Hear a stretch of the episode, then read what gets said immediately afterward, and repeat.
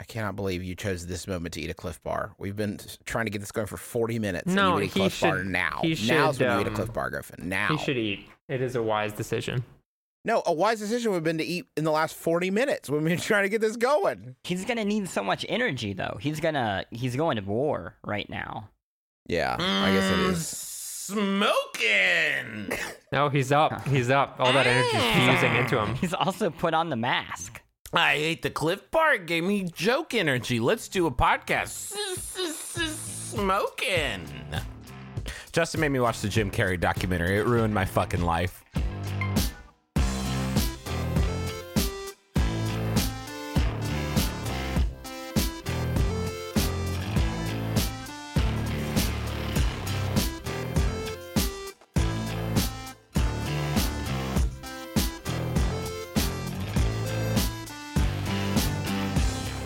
Welcome to the Besties, where we talk about the latest and greatest in sports, pop culture, news, trivia, HQ, QH, uh, masks, some spooky new ones on the market this year. We're going to talk about all of the new masks on the market, and we talk about uh, dating advice and stuff. Then video Don't games. do it. Save your heart for marriage. Save your heart for marriage. Wait, Right. wait, wait, wait, wait, wait, wait. Are you saying never be abstinent from dates? Yes. So Yes. Russ just said best game of the week, and I know that's like his fun catchphrase, but it did make me think about a time where we did this podcast on a weekly basis, and it sent a literal ghostly shiver up my spine. haunting. Um, this uh, this year we're uh, talking about mainly focus on video games. You know, they've come on, in 2017. This what I can year. say is this, it. year they have come into their own. They're uh, not art, obviously. They're just no, no, no, no. That's children, paintings and stuff, but yeah. but they have come a long way since uh, since Pac-Man. Um, and I want to talk about the the greatest games of uh 2017. That's what we're here to settle. We um I'd love to tell you we had a system. We basically randomly assembled a bracket. Nigh randomly, I'll, I'll be fair. Nigh randomly. Um, and before we get into the those, That's uh, going to we're become talk- immediately apparent once we reach what I'm going to call the diarrhea round that we have in here. You are you are going to know this was not scientific in any way. I, I basically had a bunch of ping pong balls and a washing machine, and I just threw them in there, and I forgot to number them. So as I was pulling them out, I, I was numbering them then. yeah, and of course all the ping pong balls melted, and so what we are Yes. handing you is our plastic mistake. Uh, so let's get this plastic mistake started. First, I want to talk about a couple things that we did not talk about previously, which we were supposed to do last year, but a couple things were like late, late additions. Uh, Yes. The first one I wanted to mention was Gorogoa. I hope I'm pronouncing that correctly. It's kind of intentionally challenging, I think. But uh, Gorogoa is a um, puzzle game that came out in sort of the middle of December.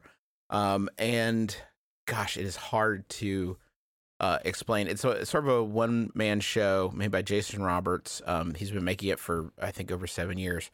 And uh, it came out on uh, iOS and Switch and Windows. It is a sort of a storybook puzzle game where the story and the game itself is presented to you in four panels in sort of a square orientation.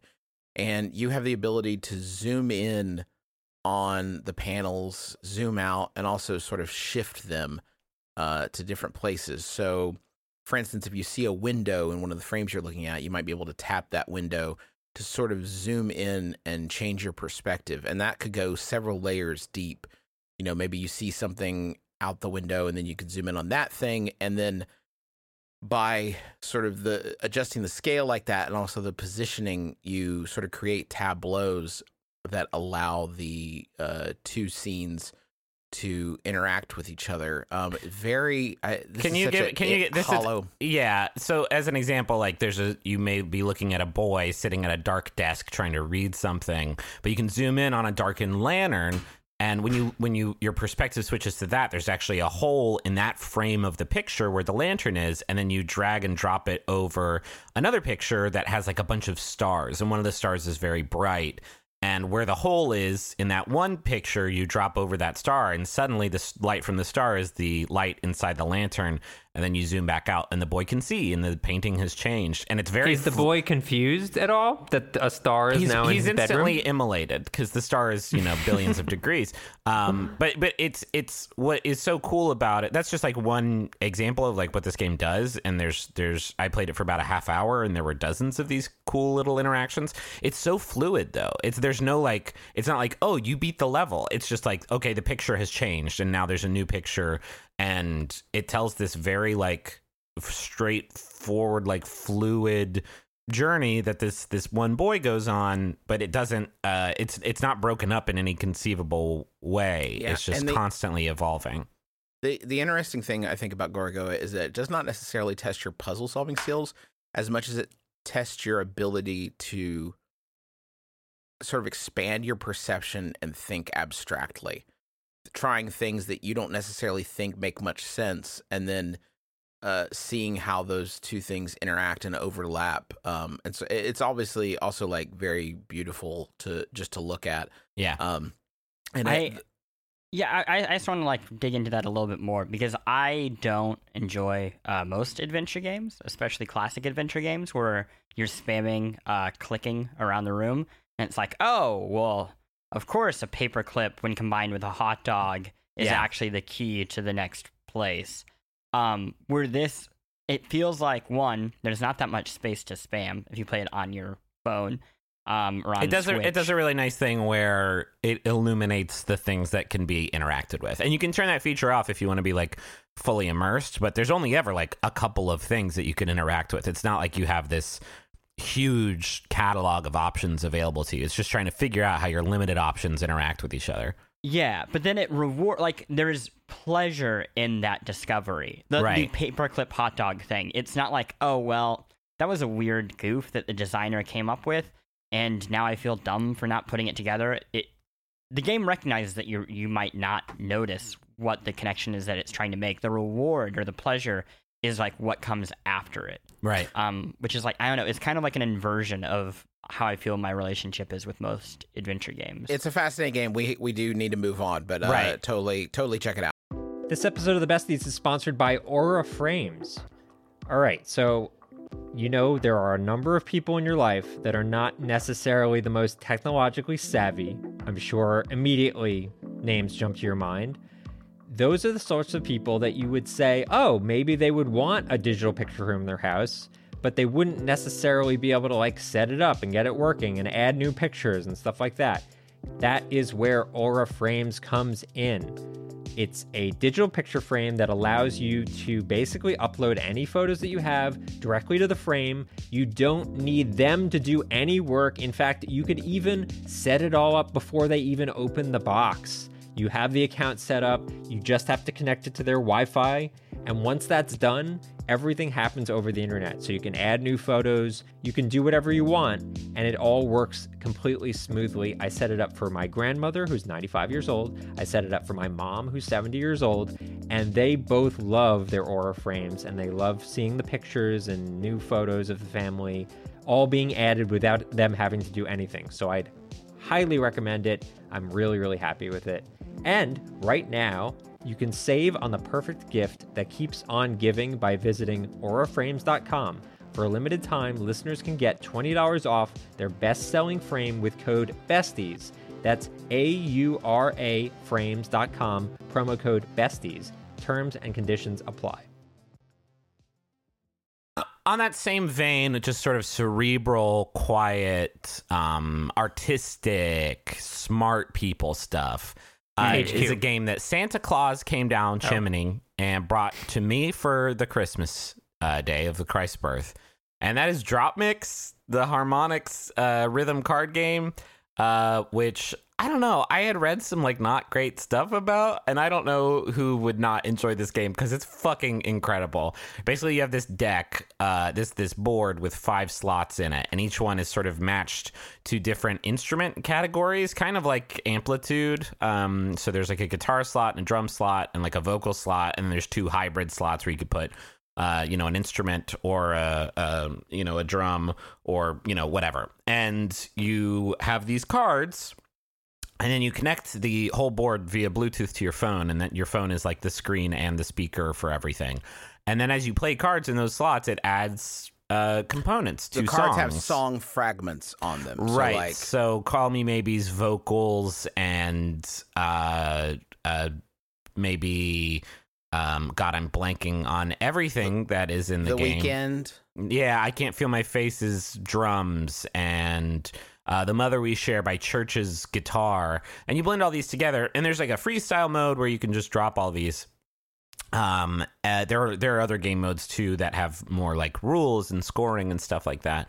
Um, but then there are what are called wild cards, and wild cards are basically all components of a song. Uh, so Super Freak by Rick James, uh, or um, uh, Down with the Sickness, uh, and you play those, and it changes the the sort of parameters of every other card that's on the board, and it does that by. Uh, you know, usually playing a drop from whatever song that you've just played the wild card for, but it also changes the key signature and tempo of all of the cards, and it shows you all of these. And in freestyle mode, you can switch between those as well. Um, and I, I, I got kind of uh, more into like music composition and stuff this year and it sort of gave me a basic understanding of like how this works with loops and and things like that and this is really fucking sophisticated technology because like all of it works all of it works so well like all of it sounds so great together It always works. It's sometimes you make a song where you're like, I am not enjoying this very much. But, But a then lot you of times play- it's just yeah. But then, but then you play the the OP God card of Skrillex's Bangarang, and it like you were just listening to you know a mix of short skirt, long jacket, and I Will Survive, and then you drop this Bangarang on there, and then this song picks hmm. up and slowly speeds up, and you hear "Choo, choo, choo, choo, choo, Bangarang bass, and, and the whole, suddenly the song is now hmm. Bangarang. It is fucking excellent. We played it Christmas night for like a few hours with uh, uh, Justin's in-laws, like their whole family, and they're not like elite gamers like we are, but like and not even really music people. Like you don't need that understanding to. I think to there was some it. trepidation, like, oh, I'm going to be bad at this. You can't be bad at this. The game is going to figure it out for It you. It even shifts things. Griffin pointed this out. It's really fascinating. It shifts. It can shift like major key songs into minor keys, and that's like wild. Like it changes the entire yeah. Vibe hearing, of the thing. Hearing the vocals to "Call Me Maybe" in a minor key signature is like, whoa. All right, uh, it's fucking excellent. The day after Christmas, I went online and bought like a hundred dollars worth of more cards to it because it's like all I want to do is play DropMix with my buds, um, which plant hopefully we'll be able to do real soon. Yeah. Um, DropMix is great. It's also going to be one of those things like DJ Hero, where like next year you're going to be able to get it for a song, and I cannot recommend that you do that don't, strongly enough. Don't wait Oh for my that. No, do it. Do it now. I mean, Support- do it. Do it now. Support support them because it's such a cool, weird idea. Like all the things that Harmonix makes. It's also on Um, sale on Amazon right now for seventy bucks for the for like a bunch of cards and the board. Yeah, you get the deck and 70, 70 or so cards. It's it's really Also, fun. let's all go buy DJ Hero. Dude, I already own DJ Hero. I picked that up at like Target for fifteen dollars, and that game owns game. bones. Um, all right, let's let's let's do this damn thing. Okay. Can we say something nice about each other before we get into it? Because I'm worried it's gonna get nasty. You think so? I don't know. Uh, well, uh, let me preface this by saying I don't give a fuck Oh. who wins. I honestly don't. Every single year, I don't care. if you're a human being who uh, cares what the game of the year was decided by a bunch of people you don't personally know, you shouldn't. It shouldn't bug you that much if it doesn't end up being the game of the year. This you is super not for the love. journey, not the destination. So That's exactly Journey right. is our number one game of the year. Again, I mean, nobody's made a better game than it. I love those little Jawas running around and doing They got their that stuff. cape. They singing their beautiful songs. Uh, I Um, don't care. I I do uh, the, and I'm gonna. This is gonna apply to everyone. I love spending time with you guys and talking about the games that we love. So Yes. that's also what this I isn't out Polygon's this. game of the year. Polygon already put up their game of the year list, and they more or less got it right. We more or less got it right. So, um, some weird choices though. Chris, okay, let's get into this. Chris, Dirt Two made it really high up on the list this year. What yeah, happened Chris, there, how did that happen, bud? How, hey, much, bud. much time did uh, both of you spend playing Dirt 2? None. None I'm a time. sane Oh, human that's being. interesting. That's that's really interesting. I'm I'm really excited to hear more of your opinions on it. Oh shit, he got us in Oh, a trap, Justin. my God. How are, how are the puddle effects in Dirt 2? Because I feel like that? that It- the really puzzle stood effects out. don't matter. It's it's that that feel of being Of- on that bumpy, dirty road. being on a dirty car. All right, let's do it. Round one. Let's do it. We have Dirty eight. We have eight rounds, including one diarrhea round, and then we're gonna get down to the next sort of cycle or whatever. So, Oh my God. I think let's just do it. Round Okay. one. Gravity Rush Two versus Horizon Zero Dawn. Okay, do we want to talk about why we paired these two? Yeah, I think I think in each round it would be good for us to like talk about why we Okay. paired these two. They're open world games. okay, end of it, and then uh, How, Oh, how and they wild both is star that a lady. two Big they both budget. feature a lady. Yeah. Oh well, sure. Also, two big budget open world games were exclusive to one console. yeah, sure. And they also both came out before March. Um, yeah, this was a really maybe maybe between like the the big rounds, we should talk about the year in general because what a buck wild, what a buck wild first quarter. Um, I, I, I want to talk a little bit about the Horizon. Uh, I'm yeah, sorry, Russ, Gravity Rush about 2. Hori- uh, somebody. Some, somebody. I think it's best if one person talks about one game and one person talks. I'm going to talk about Gravity Rush 2. Um, Gravity Rush 2 is charmingly like artistic and beautiful and very cheery by and large, even though there's large chunks that seem like they'd be depressing. The sec- like the lead character of that game is like very up and happy and eager to help people. Um, the game, it's like the overall campaign of it, I found pretty tedious and not super cool. But I felt that the, the side stuff they introduced, specifically the stuff they added with like uh like scavenger hunt y stuff where you like are shown a photo and then you have to like find where that photo was taken is like really really cool um i thought they did a, a really neat job with like the photo sharing stuff so i think tonally i really loved it the side stuff i really dug uh the rest of the game was like eh. Plan, I know this is kind of your baby. What did you? What did you? Uh, why yeah, did I you? mean, Because you fought pretty intensely to make sure this made the the top sixteen.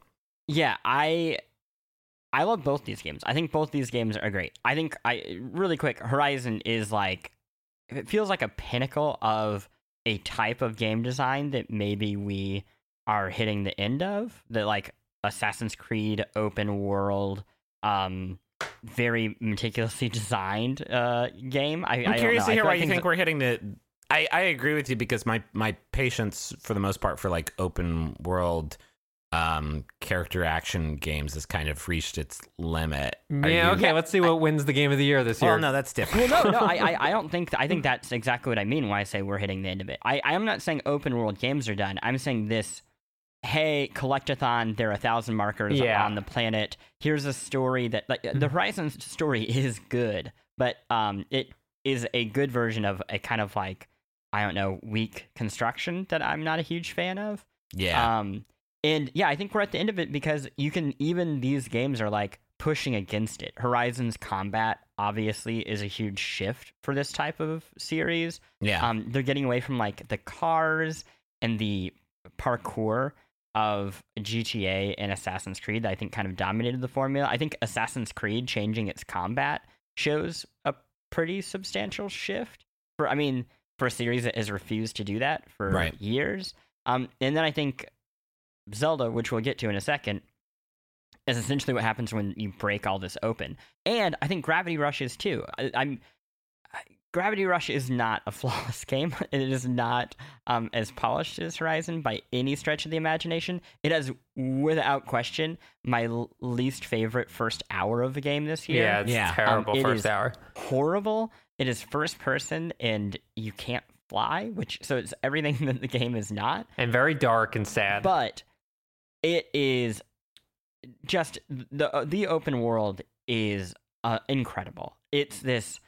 It's kind of riffing on uh, Cuba in the 1950s, 60s. The story is goes like much deeper than I thought it would on the issues of income inequality and like basically like it, it, it does a lot of interesting things with wealth and what it means to be a Robin Hood character and how that is good and bad.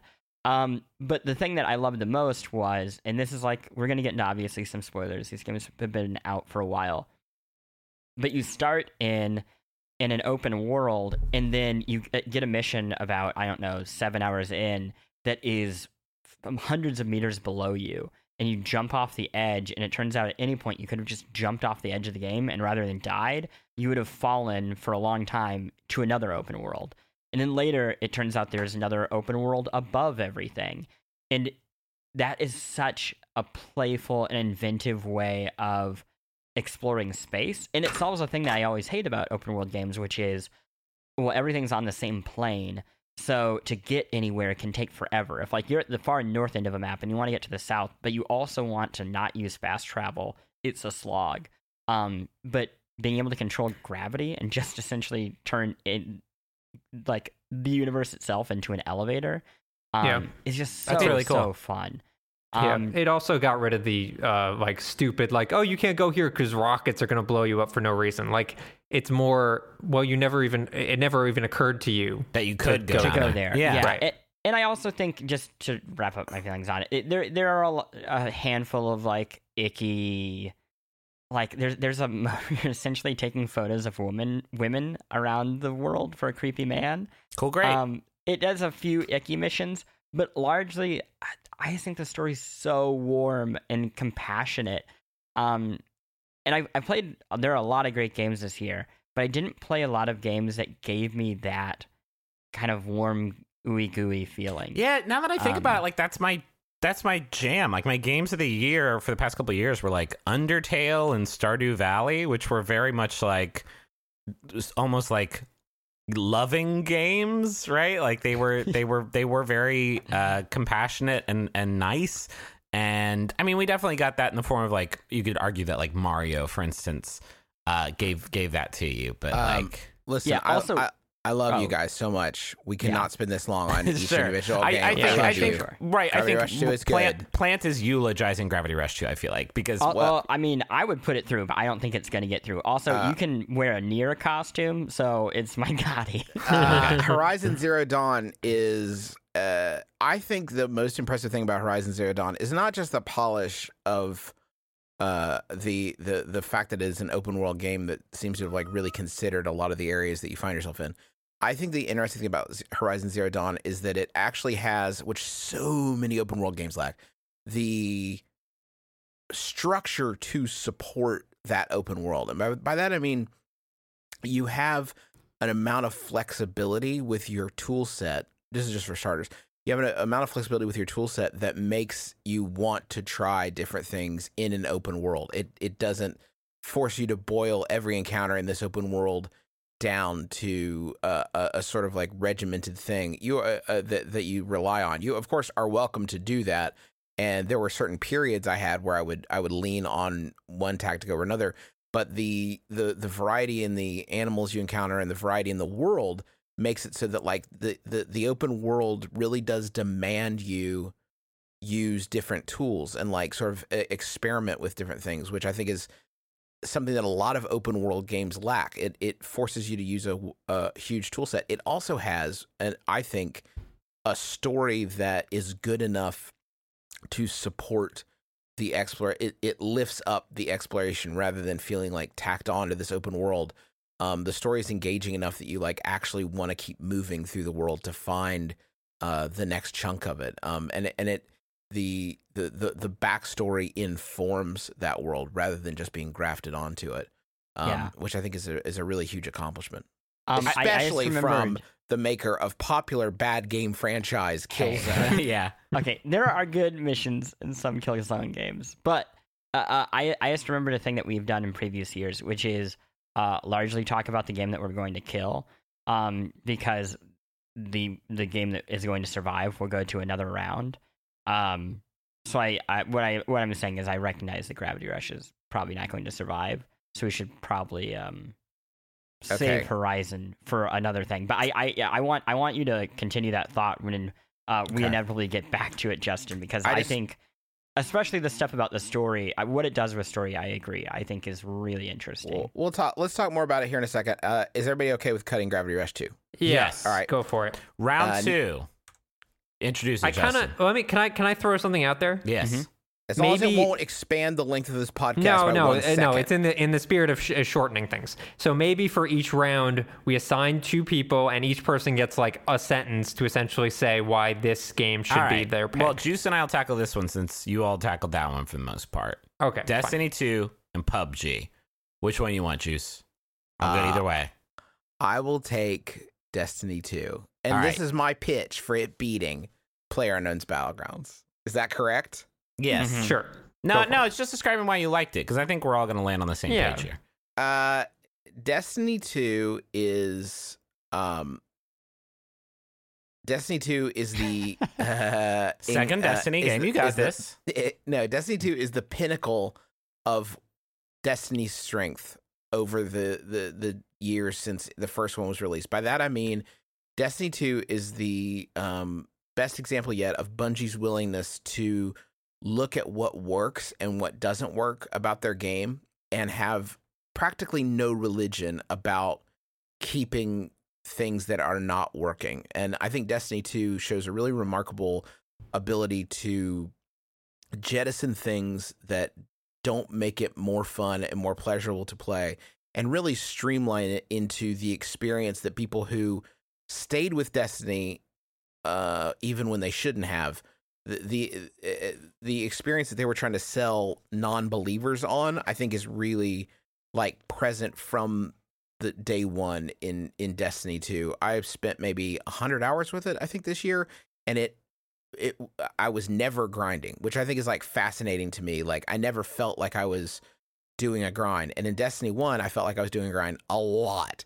And uh you I think Destiny 2 you can make whatever arguments you want about its uh lack of compelling things to do in perpetuity. I don't And think I will kind of make game, that argument.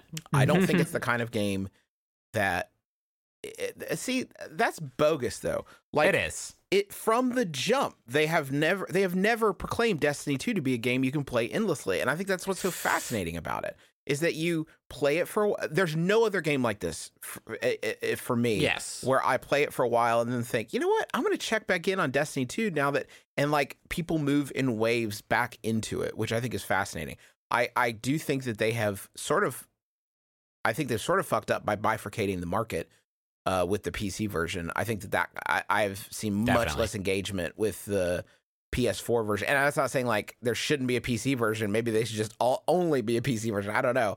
But um, that has certainly like robbed it of some of that power. But um, I I still think it's a really really really smart. Uh, maybe even too smart in some cases, wearing away some of the the mystery and magic that came with a game that was like kind of broken in the first Destiny. Um, but uh, I think There was something charming really about wonderful. like, oh no, no, you have to go to the moon and run around for four hours to get this gun to be It- good.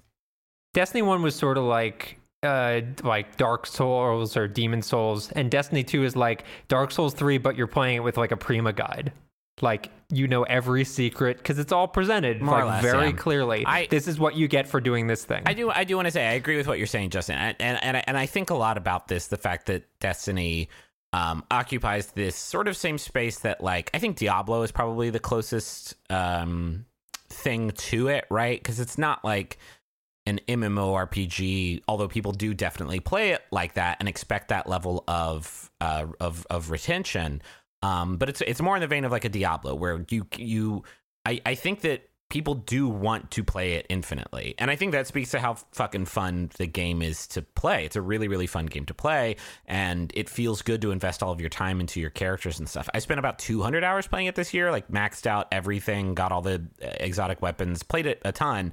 And um, I, I, I would be lying if I said like I wasn't disappointed that um, I don't feel this pull to play more of it because when I compare it to Destiny 1, like Destiny 1, I kept coming back to. Although, again, there was like a nine month break there where I didn't play it because it was shitty um, until they started to make some some substantial changes to it. Um, but yeah, I, I, I, I, it's weird because the conversation about Destiny 2 is so um, bad right now. Like people who are the biggest fans of it are really down on it. There's this perception that um, the things that they add to the game are really just ways of trying to funnel people into the paid marketplace, the Eververse economy, and Um, I think that they've definitely made some mistakes there. I definitely don't think the first DLC for the game is very good. Like, um, Mm. it needs to be. It needs like, uh, they. I think they. I, I, I like Bungie a lot as a developer, and I think they do great work. And I think that they do know how to like save a game, right? They did it with Destiny One. Um, but I feel like they have a long, sort of arduous road ahead of them because they got to change some stuff. Uh, Yeah. They got to add. They got to add some stuff. I feel like in a, a pretty major way because like I Uh, you, you you said that about dipping back in, right, Juice? But like you and I both got the DLC and played it. Have you been playing it a whole lot since the oh DLC? no, I I finished. I just think it's not very good it's not very good. content, It'll- and yeah, I I still have not seen the new raid stuff. I I maybe I should dig back in on that. I love I, again. I I have a deep and abiding love for everyone on this call. We have made it through four of sixteen games. Yeah, not I counting think the wild card. technically- and half technically hour only in. I literally Griffin, asked have you to do one failed So completely in your task of One talking about sentence, PlayerUnknown's Justin, is what I asked you for, and you went on for three hours. All right, you're so right. Player I'm just Knows saying. Player, Player Knows Battlegrounds is fucking What? incredible. It's a genius game uh, where every sort of mechanic in it, every part of its design is built around creating like really remarkable, uh, memorable, incredible moments that Okay, are my PUBG it is. favorite It time like I've ever had decided playing that a round. shooter. Yeah, here we go. PUBG Okay. is great. We're, we will talk more about PUBG in the next round because it is Round a, three. it's an important game. Prey versus Lone Echo. Lonely Okay, space so this- games. Uh, I can do either of them. I can do Lone Echo. I played. a- I mean, I finished it. I'm. I feel like I'm Lone Okay. Echo's like biggest. I yeah, Griffin, you talked a lot about Lone Echo when we did the regular show. Why don't you let Russ talk about Lone Okay, Echo? fair I'd, enough. I'd like to hear it from another perspective. Well, Okay, so Lone Echo, I did not play to the end. Fair warning. I also get very motion sick. Um, I vaguely remember And he's talking got, a, about. he's got a, a, a very easily upset tummy. As long as we're listing other re- things about Russ, Yes, all all accurate about my tummy. Uh, Lone Echo. he doesn't say Mario right. un- unquestionably, unquestionably is the uh, it's the most incredible VR experience I've ever had in my life. No, no question about it. Before that, it was Superhot VR. It Lone Echo has taken it over for Superhot VR. Um, it is so convincing.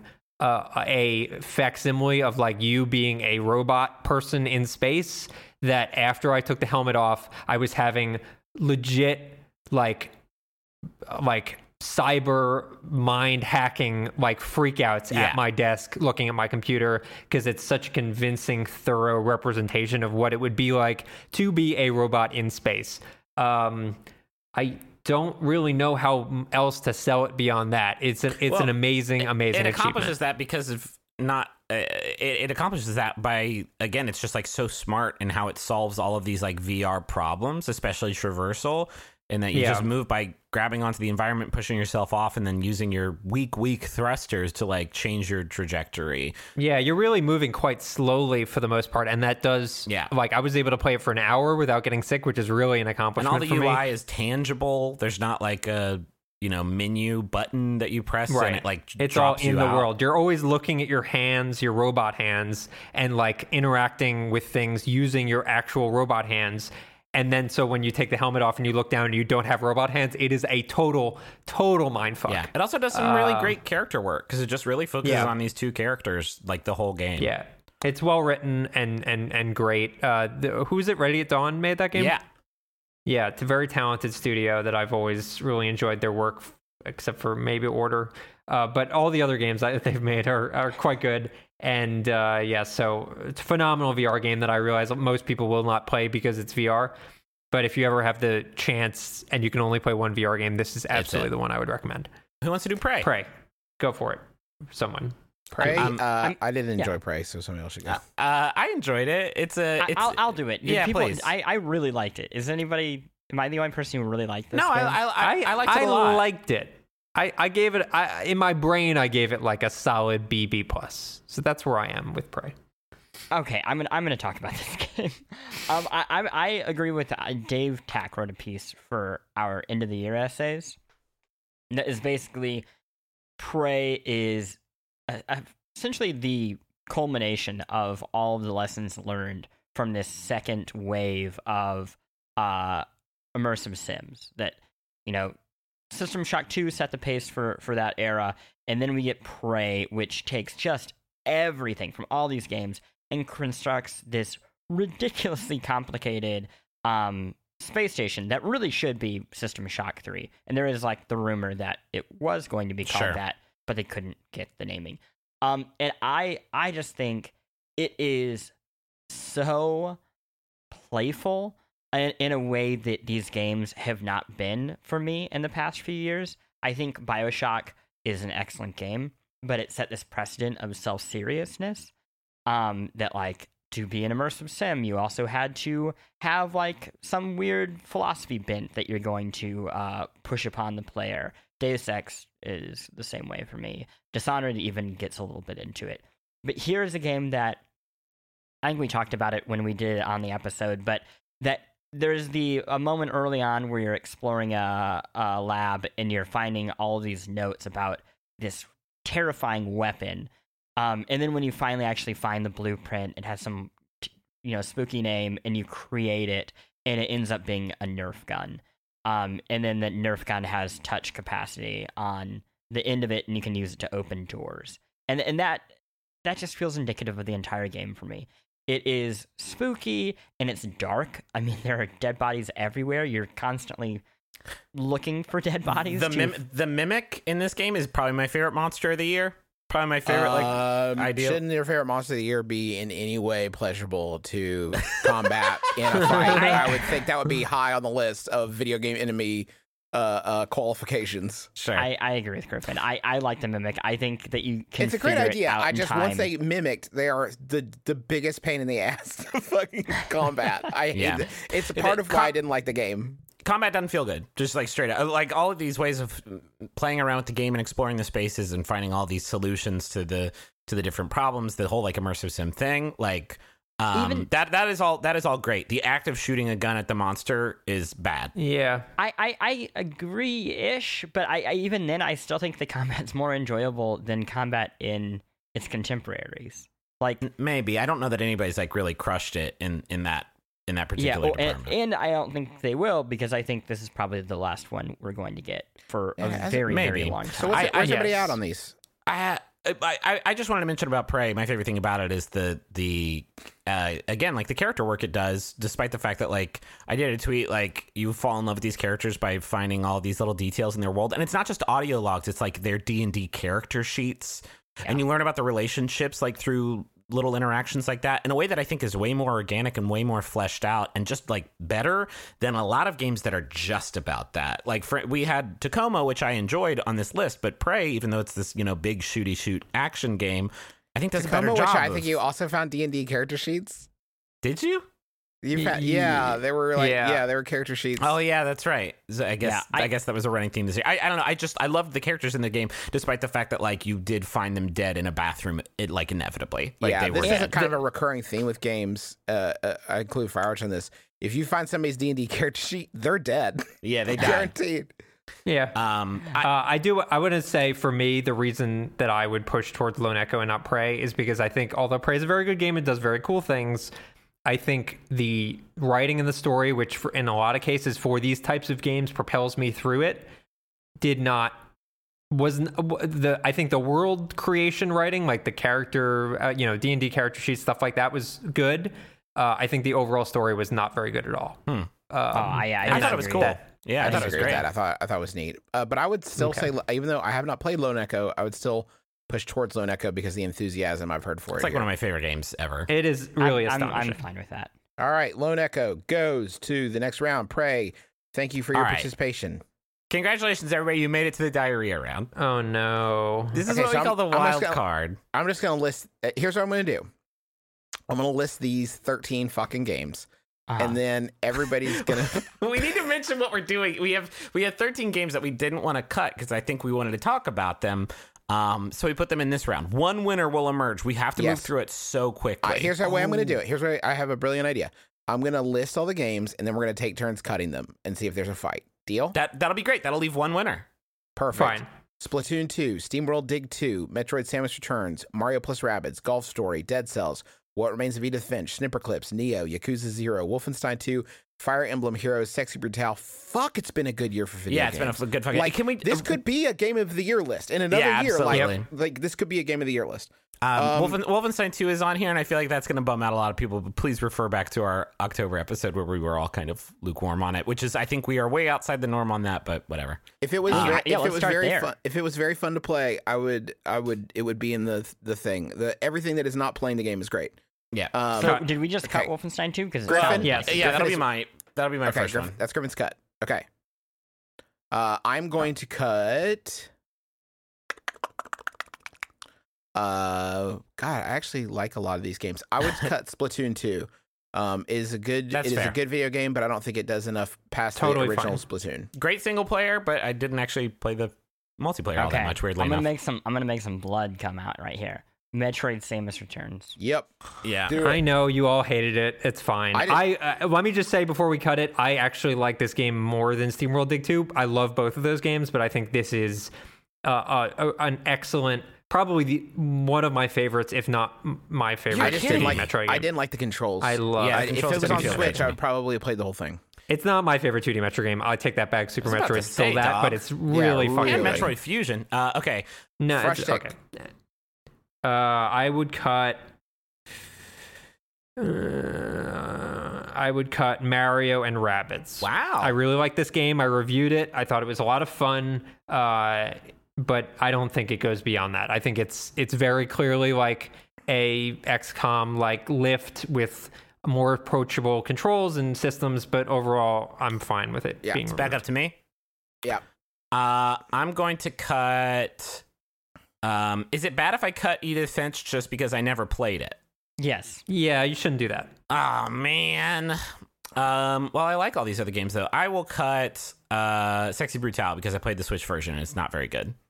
Uh, incorrect. That's an incorrect assessment. Is one. Of the It best is a games bad port. year. It's It a is a very bad bad port. port. Oh, you mean the the port is not very good? The port's not Yeah. good. Um, I, I, I, I thought it was cool, but That's I a don't- whack reason to cut it. But thank you Okay. very much for your participation. I just I, I, I it's I have played this game and looking at all the other games that I played on this list, it's my least favorite of, of all of them Okay. there. okay, cool. So there we go.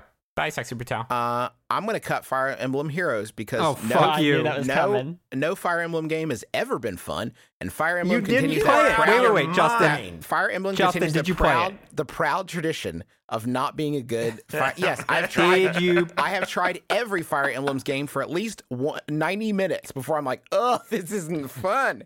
So I'm cutting Fire Emblem Heroes. Follow up question: Can you confirm that this was a revenge for Payback for No, Sexy I don't think any Fire Emblem game is good ever. And I'm going to keep playing them until I find the one that I really like. All right, cut it. I, okay, fine. Best mobile game of the year, though, maybe. Wait, I, I, I thought we were able to push back on these. Yeah, No, you like if- can. it's just you would be incorrect. Yeah, delete it. Cut. Go. Okay. Next. No, okay. Okay. My, can I give an actual? Uh, was that Are the, you actually going to cut something was that the mo- legit? was that the mobile one? Yeah.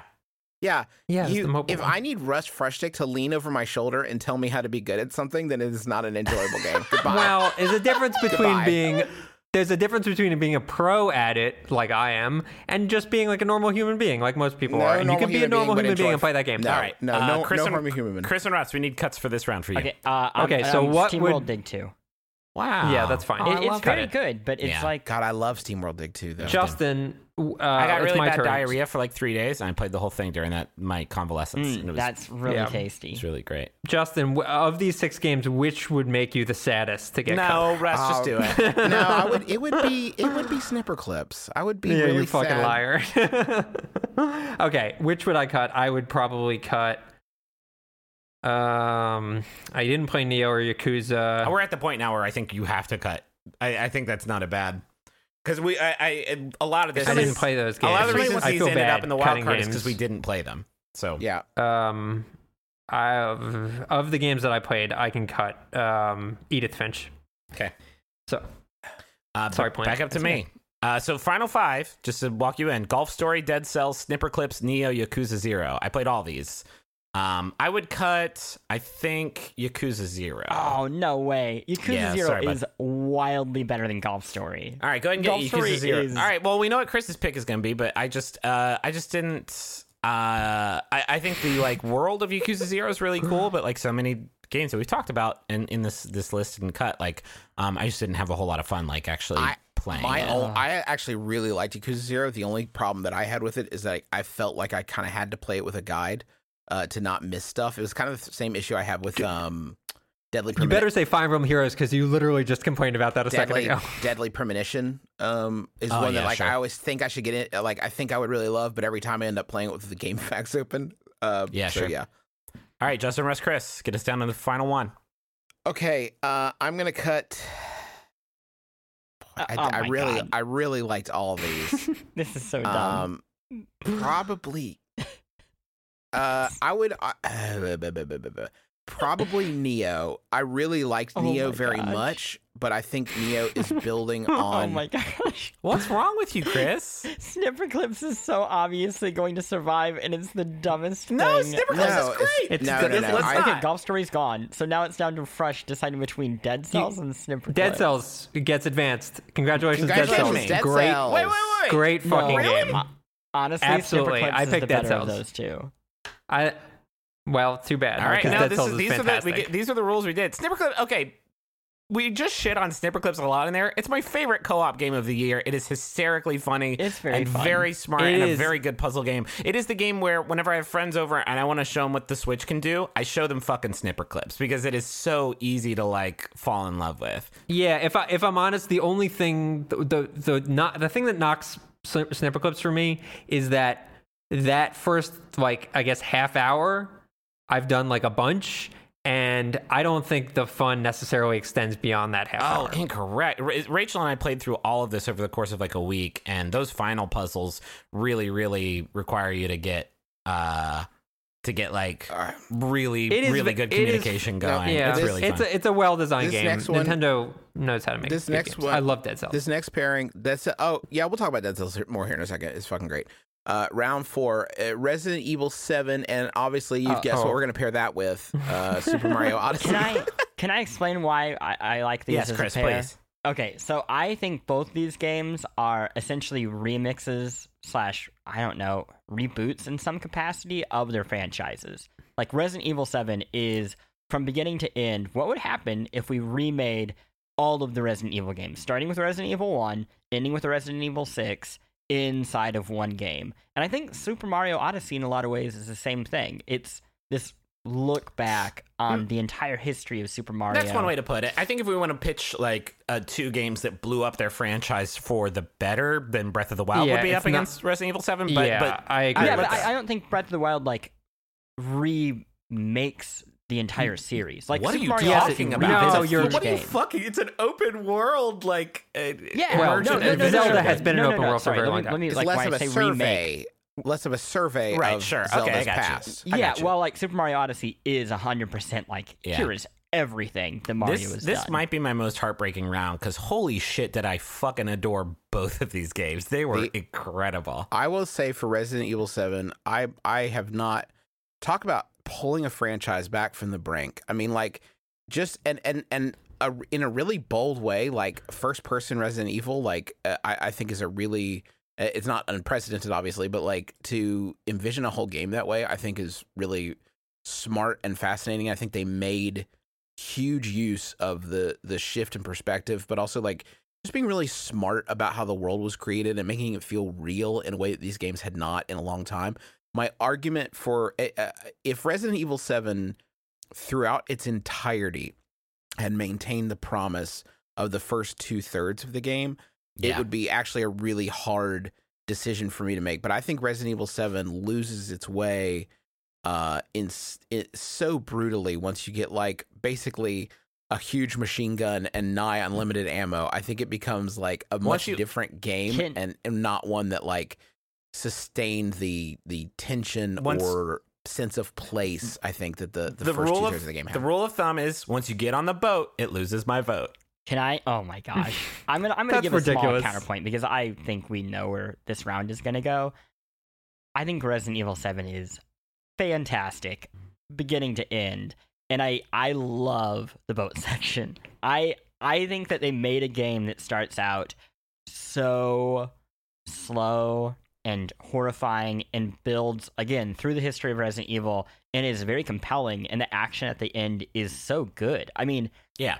it, it's a good version of what Resident Evil 6 could have been. I it, it's you know, I get that people like Resident Evil as that, you know, like spooky in a mansion thing, but for what they set out to make, which I think is, you know, action sequences at the end of this game, I think they're really, really, really, really interesting and really spooky despite you having so much power. Um and just weird without getting lost. Like the, the the problem that I feel like Capcom has made in the past with these with the action sequences is it's like okay, well, you're in a spooky house. Oh, and by the way, now you're on a jet fighter. Oh, and uh, you've landed on a volcano. Um, don't ask how those all, all things that literally did happen in Resident. Yeah, th- these games are all about like um these games try to recreate the things that do happen. It's a survival horror game, right? And that's all about limited resources and things could jump out and kill you. But horror movies are all about the like accumulation of power that the hero goes through. Ash's getting the chainsaw arm, or you know, the last survivor of the slasher fic, like f- flick, building a trap that's going to kill the killer. And- Predator. Predator. Yeah. And and the past couple Resident Evil games have been like you start out as big burly military person with fucking two rocket launchers, and it's like okay, well I start out as Ash with the chainsaw. Resident Evil Seven, uh, my favorite in in the series before this was four because four did this really well. I felt like, and seven like you start with a fucking shitty knife. And then by the end of it, you're like, "All right, zombies, let's go, let's do this thing." Like, I, Yeah. I, I do think it does that really, really skillfully. it, it's such a cool idea of scale that you start out on this like small house at the beginning of the game.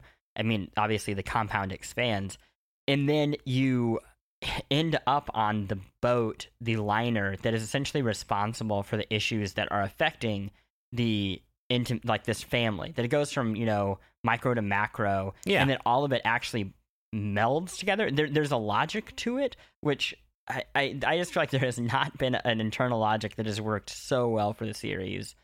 Maybe four, but even then, I, I think seven works. I don't know, Wesker. Yeah. How about Oh that. Wesker storyline? So, Super Mario Okay. Odyssey, Super Mario Odyssey, real quick, is just like uh, it's it's. I, struggle with this because I think it might be my favorite Mario game. It is so. It's just. It's so fun to play. They have taken like every.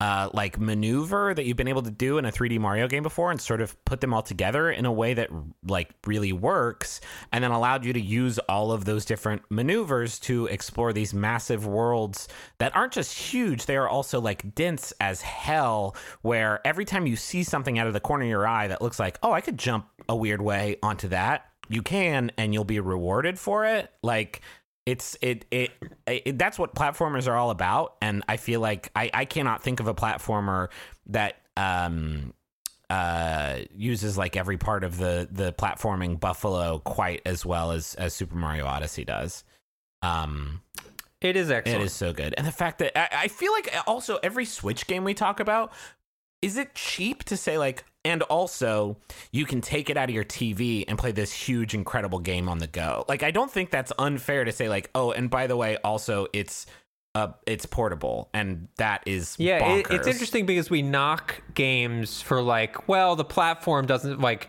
you know, whatever. PUBG on Xbox runs like dog shit, and but like, is that the Xbox's fault? But maybe it goes the other way, which is to say like, well, the platform that it is on has all this added functionality, and I think you gotta. I'll be I'll be straight up definitely with give y'all. points for that. I I um I love the the PS4 is like I uh, was my favorite uh, console for a, a long time.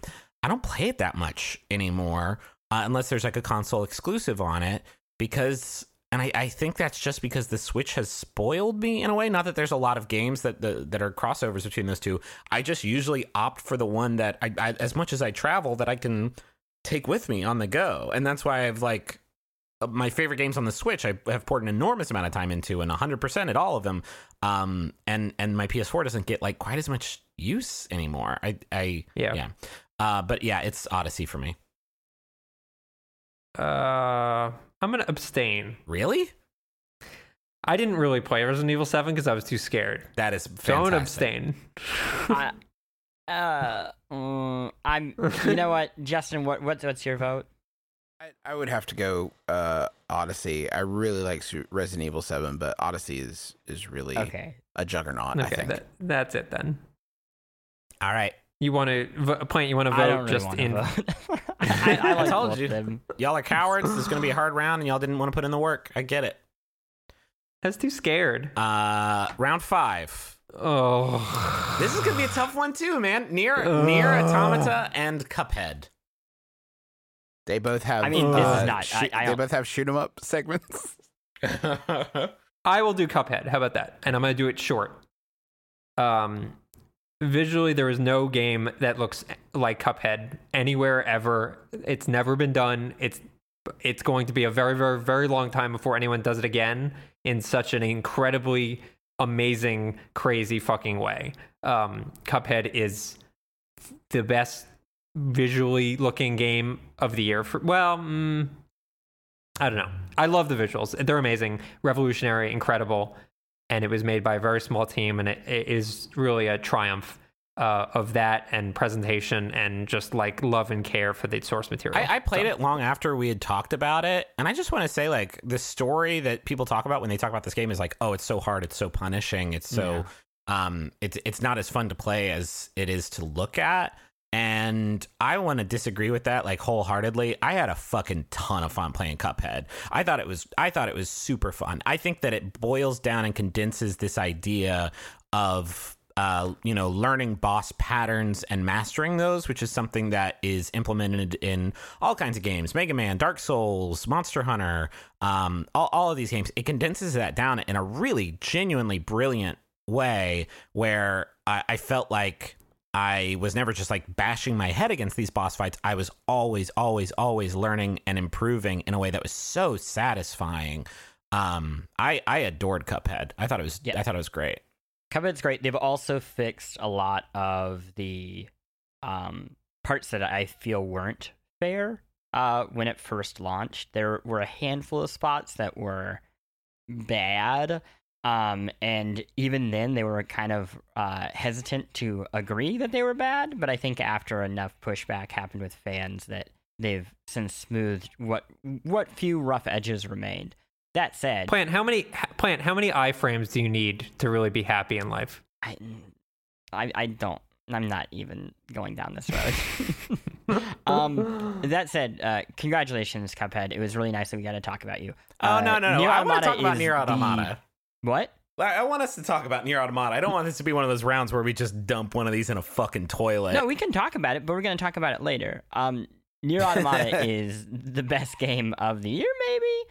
Um, it is. Uh, w- w- which part should I talk about? Should I talk about like the very like basic stuff that Platinum Games, uh, which is known for creating uh, elaborate combat mechanics, partnered with a person who is known for big ideas and creative story, but uh, technically uh, lacking video games, and it was a marriage made in heaven. It turns out that if you take somebody who has great ideas and pair them with p- people who have technical know-how, that the end result is this game that, in a lot of ways, is the final draft of a game that has been made two or three times before this.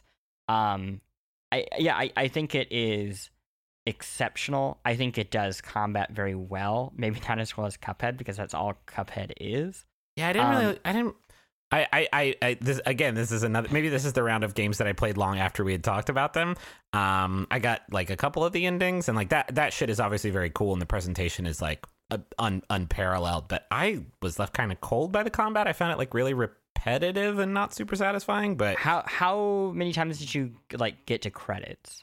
uh, I mean, I got some of the weird, silly. I got Oh, a lot no, of the so, weird, silly like, ones. the but I got two like, of them. the- I got two of the complete endings. Which I, Okay. know, I know there's another one beyond that, but I just I the, I, I found myself butting heads with I want to see all the cool stuff that I know this game has to show me, um, and it's so pretty to look at and listen to, and the presentation again, it's fantastic. But I was butting my head up against the fact that like I want to see what else this game has tucked away, what else this game has hidden. I just don't want to go hack and slash and shoot up the same stuff again because I'm Yeah. kind of bored with that. So you don't do that, which is the good thing, um, because the uh, the whole like repeating the game is a myth. It's totally different games, especially once you get to third, fourth, fifth. Mm, ending. totally. Third, totally fourth, and a fifth ending are literally different stories. But you are still hacking. Like sure, I, I, I, I feel what you're saying. I'm not saying like you play through the same levels, but as a different character. You're not, you know, Simon Belmont now going through the tower. It's obviously Yeah. like there's more to it than that, but it still felt kind of same. I know for me, it's NieR Automata, which I thought was brilliant. Um, I I'm I'm having trouble keeping like an argument in my head that like just dismisses Cuphead out of hand because the, uh, almost anything I would level at NieR Automata, like it's inspiring to see what they do like with mechanics. I, I guess the best thing I could say about NieR Automata versus Cuphead is NieR. I'm I am a total sucker for games that. Uh, for a long time, people use games to tell movie stories, the, and and I think that that's still a huge prevalent issue um the, the using game and there are some games that have sort of contorted to service it like i think you've seen like call of duty twist itself up in knots trying to tell movie stories with uh video games as a medium um i'm a some companies some companies do it well. Like Naughty Dog does it well. Like Naughty Yeah, Dog, uh, very not- very few can actually like pull it off. Can pull it off because it, you are you are straining the medium and then there are games like um i would say like braid or All the uh, Zero Escape games the zero escape game crush it. yeah or the, or um even things like her story i think that like use what is strong about video games to to to tell a story very well suited to them and i think NieR is such a huge accomplishment in that. The story of NieR does not work as a movie. The story of NieR works as a video game because it is using the strength of the medium to tell the best story possible. And the weaknesses. and the weaknesses. Thank you chris. That's a great point. Yeah absolutely. Um, all right, let's let's vote because I think we're going to be talking more about NieR. I I I'm not being contrarian. I loved Cuphead and I very much liked NieR, but my vote would be Cuphead. But I think I'm probably in the minority here. Abstain. No, come on, come on. I'm done with that. You get one round where you can do Okay, that. This is the okay. besties. We get Uh, fucking sloppy here. Well, here's what I'm gonna say. Mm, I'm gonna I'm gonna vote based on the pitches because I really have not played enough NieR to really weigh in on that part. But based on the enthusiasm, I will vote NieR. Based, because based I- on the sheer tonnage of conversations about NieR Automata we've had Well, in that every says episode something. this year, it definitely that says, something. Yeah. Granted, it says something about Fire Emblem Heroes that I talked about in every episode, but it also says something about NieR. So I think I gotta give it to NieR. All right. uh, to be honest. two more uh first rounds god uh, I, I can take. Uh, round this is six, round six. is Persona Five Weird way to versus say it. Persona Five versus Divisit. Jesus Christ. Persona Five versus Divinity Original Sin Two. I'll take Persona Five because I we, when I put it on the when we were putting it on the list, people were like, "Wait, I thought this was a bad game." Um, Plante, Plante, did you play Divinity? I, I I literally am just starting it. I feel bad. Okay, so no, uh, Justin's played some, right? I didn't. Some. I didn't play Some. Divinity. Okay, well, I- Juice, you talk. You take Divinity. I'll start with Persona Five. Um, I uh, Persona Five. I felt like was never going to live up to my expectations. Uh, Persona Four, specifically Persona Four Golden for the Vita, is my favorite game of all time. Not being hyperbolic, it's it's it is my favorite game of all time. Um, and so like Persona 5, as, as storied as its history was, where it was supposed to come out in like fucking 2013, uh, and then did not come out until spring of 2017. Uh, the hype cycle for that was pretty pretty wild. And so like um, I I thinking back like about the episode of Besties we did. I where I was like pretty disappointed because uh, it did not live up to those expectations. I feel like it's kind of uh, colored the conversation about it a little bit. Um, but I mean, it's been months and months now since I played it and I beat it all, you know, 80, 100 hours, whatever. Um, and looking back, like I'm very positive on it because it is a very fucking good RPG that does a lot of the things that Persona does.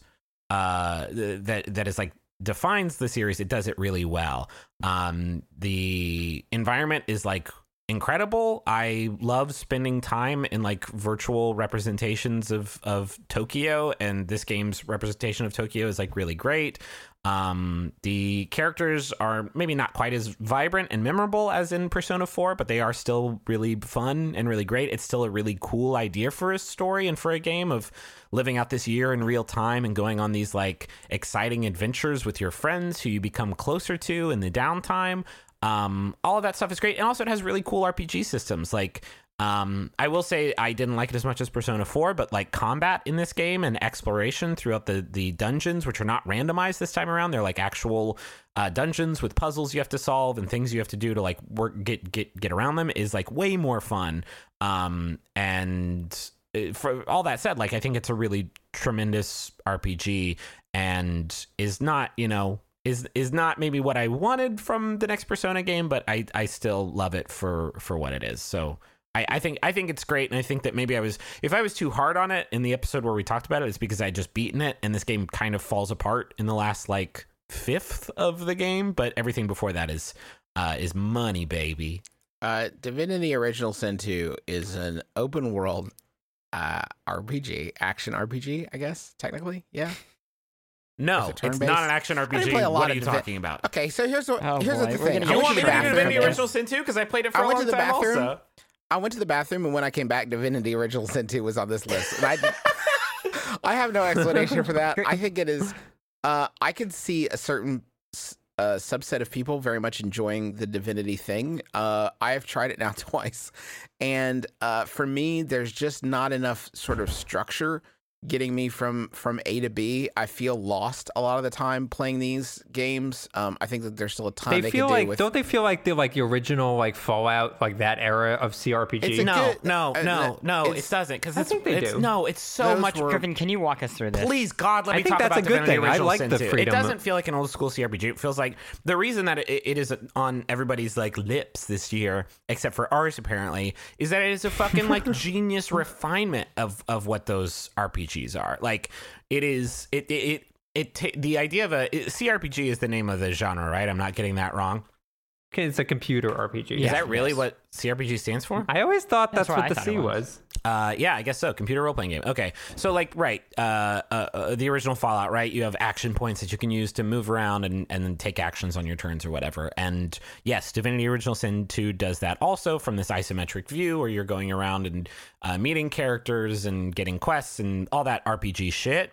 But it does that and it layers it. And Divinity Original Sin one did this as well. Is it layers all these very physical uh, systems on top of that where you can uh, throw use your big burly character to throw a barrel of water on the ground and then use your magic user to electrify it um, or throw a you know a a torch into a cloud of flammable gas that you've created around a bunch of enemies to nuke them that way like it does so there there's it break and, and in doing that it um it manages to break this RPG cycle of okay, you've got to have a healer, got to have a wizard, got to have a thief, and you got to have a tank. And now it's like okay, well now you have somebody who can shapeshift uh, into you know a fucking shark or whatever, but they can also cast oil onto the ground, which your ranger can shoot a flaming arrow onto. Like it, it, it shatters the uh, the thing that and, and some RPGs have tried to do that. Say like, okay, you don't need the traditional party structure, but at the end of the day, like that is still what works. And Divinity Original Sin 2, like it doesn't have to be like that. There are so My- many different ways to, to play it because because of how it has evolved the the genre. I regularly got into situations in Divinity Original Sin 2, including, and I would level this at the first Divinity, where like things would go bad in a, a combat encounter, and I would have like no idea why, or fights would start with people that I did not want to begin, or uh, uh and the inventory management is a bear and a huge pain in the ass, and like I. I think the amount of flexibility they're giving people is great. I just like f- the loss, the lack of structure just left me feeling like bewildered a lot of the time and not really enthused to like when you get into a fight and like all of a sudden just like all your characters are dead and it's like not it's just not enjoyable I to didn't- me. I, but I, I, I Yeah, and that's it what is, it's just- complicated, and I will, I will give you that. But I think you're being a little bit hyperbolic in that, like, there's probably not a situation where you start a fight and all of your characters are like. Uh, it, it, get, you, you want me to load my save up, Griff? Because I guarantee that there is a situation where I went to break somebody out of jail or something, and like the the different situations can play out in very different ways, and I think that's laudable. But it also makes it feel to me like I a lot of the times like I didn't have a great idea of where I was supposed to be going or what I was supposed to be doing, and I just would like a little bit more structure, and that probably comes down to personal taste because a lot of people really love uh this game series. I, I that I was the connection I was trying to make with like Fallout 1 and 2 on PC is the lack of guidance is like very exciting for a lot of people and the way that the lack of guidance in Skyrim and, and those games is very exciting is that you feel like you can go anywhere and wow I found this side quest that I didn't know was even here and I f- did some cool shit that I wasn't expecting and I think a lot of people do like that but it's also very intimidating it's, it's because worth, you it's worth mentioning i think at this point and it's something that people don't talk about a lot and like i, I think for, for people and it obviously doesn't extend to everybody on this call but for people who um uh do write about games and talk about games for a living, I constantly feel a pressure of like there are always six other things that I need to play to like keep abreast of stuff. And I do not,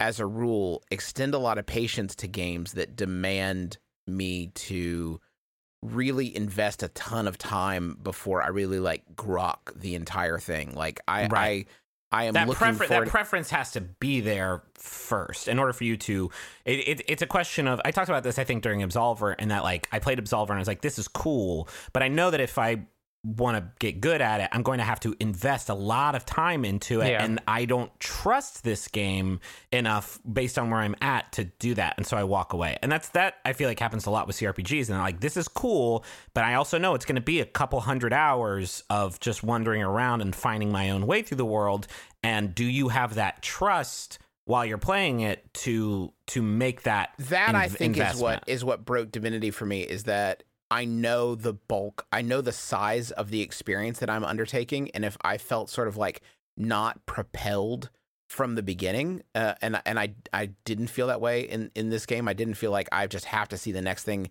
that happens because I wasn't clear a lot of times on what that would be or where that would be. If I was feeling a little bit lost in the beginning, I just didn't have the uh, trust. I think is a good word for it.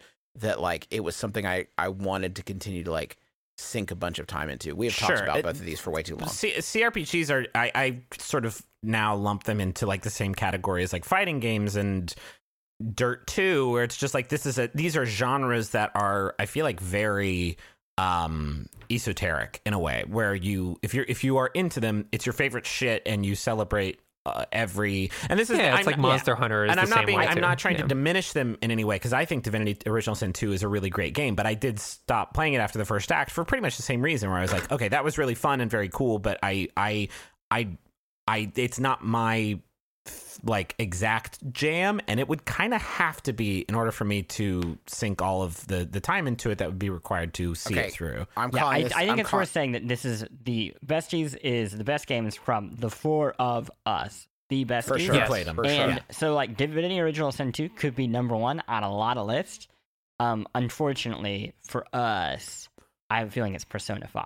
Hell yeah. Before we cut Divinity Original Sin entirely, I do want to ask you guys one question.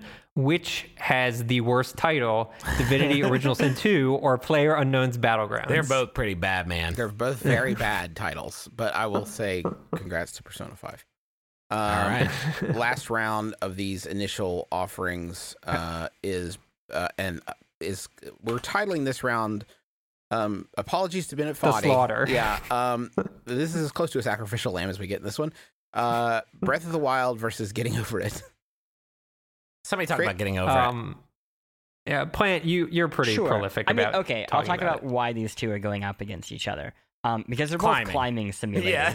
is, is the idea. You spend so much time in Breath of the Wild climbing, climbing, climbing your little heart out, trying to get over, uh, you know, little mountains, trying to get over it, and then getting over it is an actual climbing simulator, and that you are you are a nude. I can't decide if you are um what's his you think name? you don't crea- have underwear on inside that cauldron? well, there's so who's the creator of the Witness? Uh, Jonathan Blow? Jonathan yeah, Blow. Yeah, you're the top half of Jonathan Blow with a goatee, and then like your Mm-hmm. guts and a cauldron, or you're Giant Bomb's Alex Navarro. I can't decide who you are. You're both. You're, You're both you're at the same time. Yes. Um, you're a fusion, and you use a sledgehammer to climb up all sorts of stuff. Um, while Bennett Foddy really guides you along. What I like about getting over it is that it people who don't have to, who don't write about video games for a living haven't had the experience of playing a video game with the person who created it. And sometimes that can be not great. But every once in a while, you have these moments where you're with somebody, especially on smaller games, where they so deeply love the game and they're providing all these insights um, while you're playing it about, like, oh, here's actually why we did exactly that thing. Um, here's the game that I was playing when I made this. Uh, oh, hey, you, you fell down. Don't worry. You're doing the right thing. Just keep going. It's a really interesting experience. And I think Bennett made that into a game. The game knows what you're doing. It it it, it has a sense of he he has QA'd it so perfectly that he knows where the mistakes will be. And then when you make those mistakes, audio cues come over to inspire you uh, and motivate you to keep going. And I really like that because I think so many masocore games, um, they really pride themselves in this, I don't know, uh, almost like uh, antagonizing the player. Well, I think Bennett likes the that the challenge is valuable, not the meanness or the rudeness. That the beauty of, of the game is that you will overcome this thing and he is here to help you and he's built a world that is totally fair it's challenging but you can do this and he he is there to keep reminding you that that's possible I would play Um, an infinite number of these types of um like developers commentary baked in. I loved Yeah. the the beginner's guide for this same reason and it's such a I mean, is there another game in this genre? Like I Yeah. don't I'm having trouble think obviously there's games with Uh, developers per- commentary. Uh, Magic Circle is, is Magic Circle, yeah, a game like a game about game develop. Although that one obviously Damn, had a how layer good of is fiction. Magic on But- it. but- Circle? Magic Circle's This is very but I would great. also, s- but I would also say about getting over it. Like I think you can play it without Any that, it, yeah and it's still like an incredibly well designed, interesting game. The way I think of of getting over it is almost closer to like a turn based strategy game than it is what is a climbing sim, literally. Yeah. Insofar as the way it's designed is that for a lot of it, you can really, really think about I'm going to do this and then this and then this. And there's this build up, almost like you're standing on the edge of a cliff and you're trying to like gut yourself into jumping off into water safely. Uh, but essentially, it's like, I'm going to do this, but let me think this through first. And you think through all the steps. And then what was a turn based strategy game becomes an action adventure Yeah, game sure. almost, where you have to then execute on that very specific plan. And if you don't, you're probably going to fail. Um, and I love how predictable it is and also how uh, punishing it is because it, it all the fault is your own. Yeah. Like you know why you fucked up because you didn't do that that exact thing that you wanted to do while you were fucking around. Um, and yes, it's, it's, very good. I love it. It's not going to beat Breath Zelda, of the Wild, real is- quick, because we're going to talk about it a lot, is uh, the best game that was released in 2017 AD. I, yeah, I just so last night actually, it's funny. I I started playing it again when the DLC came out. I started over completely. Started playing through Master Mode, um, which is really fucking great. Can't recommend it enough. Uh, I just got the final shrine. I I 100 percent of the Oh game uh, last night, and uh, I think it is. I think it's so brilliant. And I think the thing that I, I like, I struggle with talking about this game because it feels very. Uh, I, I feel like I am reductive when I talk about it, in that I say like, oh, it's just great, like it's just per, like it's fucking incredible. Um, but what I what I feel like is tangible, like the tangible thing about it, why I think it is the the game of the year, is that it took this genre of open world games that I was just kind of done with. I bounced off of. I, I've bounced off of so many open world games over the the past like forever. Uh, Horizon Zero Dawn was one this year where I was just like, okay, it's just open open world, and I feel kind of exhausted by it. Breath of the Wild takes uh, an open world game with a massive, really, truly remarkable open world and fills it with stuff to do. And every time you do that stuff, it never feels like repetitive. It breaks this like cycle that open world games have, which is just like, okay, go and then level up. And then, you know, whatever ways that you play the game, you specialize in those a little bit more. And then all of a sudden your melee attacks are a little bit stronger, or your fire magic is a little bit stronger. Breath of the Wild doesn't do that. You get like really, I mean, obviously you get better weapons and stuff like that, but, um, you have like six powers that you get in the first hour of the game. That's pretty much it. And then it's up to you to figure out a way to make those work. And each of like the shrines has like really clever ways of you know forcing you to think about those uh, different powers. It it feels so like uh, everything you find in the world feels exciting, and I don't know that I can say that about. I, like I adore Skyrim; it's one of my favorite games of all time. But at the end of the day, like you're just getting stronger spells and attacks and stuff like that that you can use to solve you know problems. And Breath of the Wild is is not about that. It's it's about more finding dynamic solutions with a much more limited and much more static kind of power set. Uh, okay.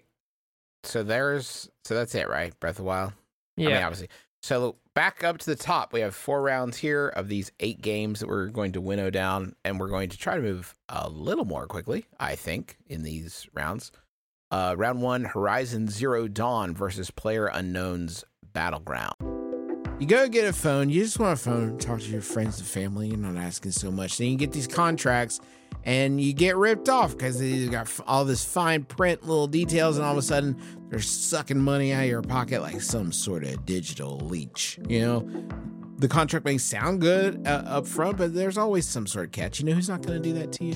Not going to pull that nonsense. Mint Mobile. Their wireless plans. There is no catch. $15 a month when you purchase a three month plan. Mint Mobile's secret sauce is that they cut out the cost of retail stores and pass those savings directly on to you. You want to pay hundreds of dollars for, like literal hundreds of dollars for your wireless plan? Or do you want to have a nice, easy solution, save some, put the bucks back in your pocket, pay 15 bucks a month? Say bye to your overpriced wireless plan's jaw dropping monthly bills, the unexpected overages. Sound familiar? To get this new customer offer and get your new three month unlimited wireless plan for just 15 bucks a month, go to mintmobile.com slash besties. That's mintmobile.com slash besties. Cut your wireless bill to 15 bucks a month at mintmobile.com slash besties. Additional taxes, fees, and restrictions apply. See Mint Mobile for details. Y'all, you already know how much I love our sponsor of the week, Rocket Money. They make it so easy to get your personal finances on track and especially stop worrying about all these subscriptions that you have that you don't necessarily need. Keep the ones you want, get rid of the rest. Here's how it works Rocket Money is a personal finance app that finds and cancels your unwanted subscriptions, monitors your spending, and helps lower your bills. They'll even try to get you a refund for the last couple months of wasted money and negotiate to lower your bills for you by up to 20%. All you have to do is take a picture of your bill, and Rocket Money takes care of the rest. That might sound too good to be true. I have tried it myself on multiple different monthly payments I have, and it's worked, which is incredible and so much easier than getting on the phone with all these companies and trying to wrangle this yourself. Rocket Money has over 5 million users and has helped save its members an average of $720 a year, with over $500 million in canceled subscriptions. So, cancel your unwanted subscriptions by going to rocketmoney.com slash besties. That's rocketmoney.com slash besties. rocketmoney.com slash besties. Do we want to take a half time to hear from one of Russ's beloved guys? Absolutely not. No one was really. I didn't invite anyone. Like, I don't see why anyone would come by. Well, and then do they usually wait for an invitation? These wonderful creations that you've got sort of kicking around up there in Russ's world? I mean, they tend to be pretty polite on that front. Like, they usually just come by when they're invited. So, it's. Hello? Is somebody at the door? Somebody's, That's at not the, my ha- at the table, I think. That's not my house, though. That's that's someone else's house. Is somebody under your table right now and wants to come say hi, Russ? It's not my table. Someone else was knocking. I, I so guess our nobody. round one. Are we really after all that fucking build up? We're not. Who, who's who's who's knocking? Uh, wh- One of you guys might have a person in your house. So Horizon Zero Jesus Dawn versus Christ! What a terror! I can't. No, I refuse. I will not participate in the rest of the podcast. People are going to get so angry if we do all that, and one of Russ's beloved creations doesn't show up. One of his wonderful Jeff Dunham like head creations. Please, I need Well, hone- something. honestly, like if they were here, I'd say hello. It sounded like there was some knocking somewhere else, but I don't know where that was. So, PlayerUnknown's Battlegrounds versus Horizon Zero Dawn. What a odd. it's me, New York Giraffe. I'm in Texas. What up? Wait, oh shit, he's in here with me, guys. Oh my god, I've never had to look at him before. This is Let- horrible. Griffin, let talk to me for a second. Yeah. Is this? Am I wearing this hat properly? Is this the way you wear this hat? Uh, you are actually wearing a Jamiroquai right, hat right now, Yes, correct. and you have it on your giraffe wiener. And so, no, could you mind if I fix it? Yeah, please fix it. Whoa, whoa, watch yourself. No, watch yourself. This is all this is all unacceptable, and I'm gonna pull your pants up for you because I know you have trouble with that with the hooves. well, there's then- also f- it's two pairs of pants that are connected by a belt that goes across my waist, which is quite large. as Okay, you I'm can glad see. that we've solved the how would a uh, giraffe wear pants uh, meme Trust argument. me, it took me at least a few weeks to figure that one part out. All right, now I'm gonna put that on your head, uh, on top of these two weird uh, sorry, are antlers. you, you just described assless chaps. You talked about stockings. That's what you're wearing? Well, it's two large pairs of jeans. I got a bunch of denim at Costco in bulk, and then I sewed those up on each leg. There's basically two pairs, so two, you know, one pair of pants per two legs, and then there's a long belt around the center. Justin just fucking left. Justin don't want no part of New York Justin, you- hygiene. you yeah, have no I, I fully have muted my microphone. I'm just like going through email and stuff, just whatever to distract me from what's happening here. Well, honestly, Justin, if you have any advice, hat wise or belt wise, I'm open to it. but personally, the Jamiroquai hat was why I came because I wasn't 100% sure that this is how people dressed in Texas. I was told big hats are a big deal and So- also moving floors in rooms. You came to Texas to find out if it's okay to wear a Jamiroquai hat. Not in the okay. state No, of no, no, no, no. Not okay. I want to fit in. I want to be a local. I don't want to look like a tourist hmm. when I'm cruising around Austin Street. Well, let In me which- just tell you, I think you look great. Yeehaw! Is this Texarkana? It's Is that- Tex- it's Texas giraffe, your long lost brother. Oh my god! Oh my I god! didn't, I didn't know. Wait, we're related? Yeah, Are you buddy. sure- You want some barbecue eucalyptus leaves or whatever the fuck we eat? It's weird that what- because I'm used to wishing that Russ Frushtick will have a, an early and hilarious death, but it's not common for me to feel this way about my own flesh and blood. It's weird. I don't know what you're talking about. Griffin's right here. I'm right here. It's not me. It's not me. Him. It's getting a little crowded. I got to be honest in this house, Griffin. It Particularly in doesn't the seem. ceiling area because of our long, long, long necks. Yeah. What What is your name, by the way? Texas Giraffe? giraffe. And how Wait, are you're you called related again? Texas Giraffe. We're we are we are one hive mind, I guess. Te- Texas Texas Giraffe. Let me ask you something. If you were playing like PUBG, how do you recommend I get into the plane? well, that's a ridiculous question. Because honestly, I've thought about it a lot, to be honest. yes. And I think the only way you could do it is fit two giraffes side by side and then have the necks go down the plane by bending them down. But honestly, that doesn't seem very comfortable for the several hours you might be on the plane. My I don't know friend, how long it's it a virtual world. You're too deep into the simulation. Uh, Texas Giraffe, I, I have an important question for you. yes.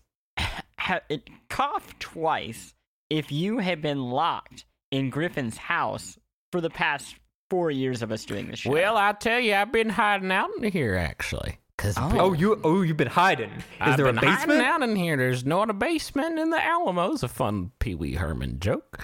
But uh, tell Yeah, you get what, people want to get my neck meat for the barbecue, What? and it seems They like put giraffe meat in the barbecue. yeah, it's a it's a real epidemic going around right now. And I'll tell you a buddy of mine who can tell you all about it. It's a close friend of mine, also part of sort of symbiote, and that's my good buddy West Virginia Giraffe. Oh, hey, West Virginia giraffe, what's going on? It- oh, he's he's shy. Oh guess. Oh, no. West Virginia about West Giraffe, you Virginia ain't gotta be shy. Just chip on in on the podcast people listen to. Hey, you must not be related. I've been Oh, cooking up a lot of great racist stuff to say, and I'm not going to edit any of it out because that Well, decision will lie on, with Justin. there, Nah, here we go. Y'all wanted it. Here no, we go. No, hold on. I got another friend thing here on the podcast. from no. Turkmenistan is- I just want to tell you one thing: is that we don't espouse that sort of thing around here. Isn't that right, other Texas giraffe? There- wait, there's another Texas giraffe? Yes, There's it's gonna be two? four giraffes podcasts, and then we oh, got a special. Oh, hi, y'all. Okay, we got- It's so nice of you to invite me to the show, y'all. I- Is that is that East Texas? Where is that? I come from a place deep in Texas where Deep we Texas. keep it real slow. Horizon Zero Dawn the is night interesting goes because on all day and the day goes on all night. Hey everybody, this is uh, Jeffrey, the Toys R Us Giraffe. Thank you for having me on the guest on this week's Oh, episode of Yeah, it's a big get, and you know I've only got a few minutes, so anything you want to ask me, Jeffrey, the Toys R Us Giraffe, and um, and I got to Uh, Jeffrey, are, are the toys free? for me. You just get as many toys as you want, or do you have to like pay like a percentage? How's that work? uh, I have to pay double. Double. Yeah, because I have to hire somebody to play with them for me. I just have these four silly hoofs, and Have you tried using your mouth for playing? Uh, believe me, I have. If Didn't you- work out. If you know what I mean. Oh yes, I know.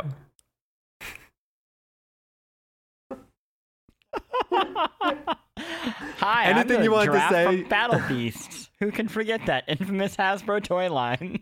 Uh, hey, quick question. Uh, any of you guys want some Hollywood cocaine? Got it from. Uh, it's uh, no, it's not a big. You'd say no if you want. It's you know more for me, but um, Wait, is that Hollywood Giraffe? No, this is still Jeffrey. Oh, that's Jeff Jeffrey. You live in a Hollywood, now? giraffe. yeah, you know, after I selling out all the kids' catalogs and uh, doing all the great commercials, they've sort of retired me, I guess, because Griffin doesn't see me around as much anymore. But now I'm in Hollywood with all my favorite other animal celebs, Airbud, the uh, dog from the Target commercials, Grumpy Cat, who actually gave me this Hollywood cocaine, and um, hello, I am another giraffe. whoa, which one is he? I'm a robotic one from Horizon Zero Dawn, the Oh, first game fun. that we've got in the uh, running for the next round of the besties. Uh, Okay. Horizon Zero Okay, Dawn I, versus I'm gonna I'm gonna step out and do some blow. you. so I got us out. I got us out, Russ. I'm going to. d- Hey, this is Griffin again. I'm going to deploy a neurotoxin that kills all giraffes. Just I'll uh, uh, inject it into the air. can I just do this blow first, real quick? Uh, no. This is a drug-free got us out. podcast. Straight edge besties. Poof. Okay, they're all dead. What's our first game in the second round? Uh, Horizon Zero Dawn versus Player Unknown's Battlegrounds. Yeah. So, uh, shit. Uh, Um, I mean, how do we want to structure this? Because we can't just talk about how great these games are. I think we have to talk about why one beats the other, right? And for me, like Player Unknown's Battlegrounds is, uh, Can I can I talk about Player Nuns? yeah, please. Because it's been a while, but I did very recently talk about it in an essay, so I, it's sort of fresh in mind. Uh, it's not been a while since I played it. I play it every week, as we all know. But in terms of talking about it on the podcast, uh, Player Unknown's Battlegrounds, we ta- uh, Plante earlier talked about Horizon sort of uh, summing up and uh, the you know open world style of play and perfecting it and making it really great. But like we've all seen that game before. PUBG um, feels like a brand new generation of shooters, and obviously there there were progenitors to this with the mods and stuff like that. But for the most part, like as a standout solely like existing game, this is the first. This PUBG feels like the first game in this generation um, that is like exploring this brand new way to play a shooter. And I 100% believe that three years down the road, every AAA shooter company will be trying to copy PUBG. It is that Absolutely. influential, Yeah. and that much of a shift from how shooters have been played. So much so that like five years ago, if you asked me like where shooters are going, I couldn't have told you because this is so different from anything I would have possibly guessed. Let's enjoy this honeymoon, by the way, before all of those clones do come out and shooter franchises that are not built from the ground up for these sort of battle royale experiences try to do them and will not be very good. See, I don't think. I I disagree, and I would like to make my just so we have it. Here's my good faith uh, argument for Horizon Zero Dawn uh, ahead of PlayerUnknown's Battlegrounds. And uh, again, please understand that I'm participating in in a debate style format, and this is not necessarily like the belief that I hold true in my heart. But the argument that I would make is that PlayerUnknown's Battlegrounds made a very, very, very strong basis, a very strong skeleton and then from where I sit has made just as many sort of like bad or inert decisions about that that very good bones um, throughout the year that it has been extremely popular. I feel like in the hands of a more skilled, experienced, um, maybe even staffed. I, I have no insight into that.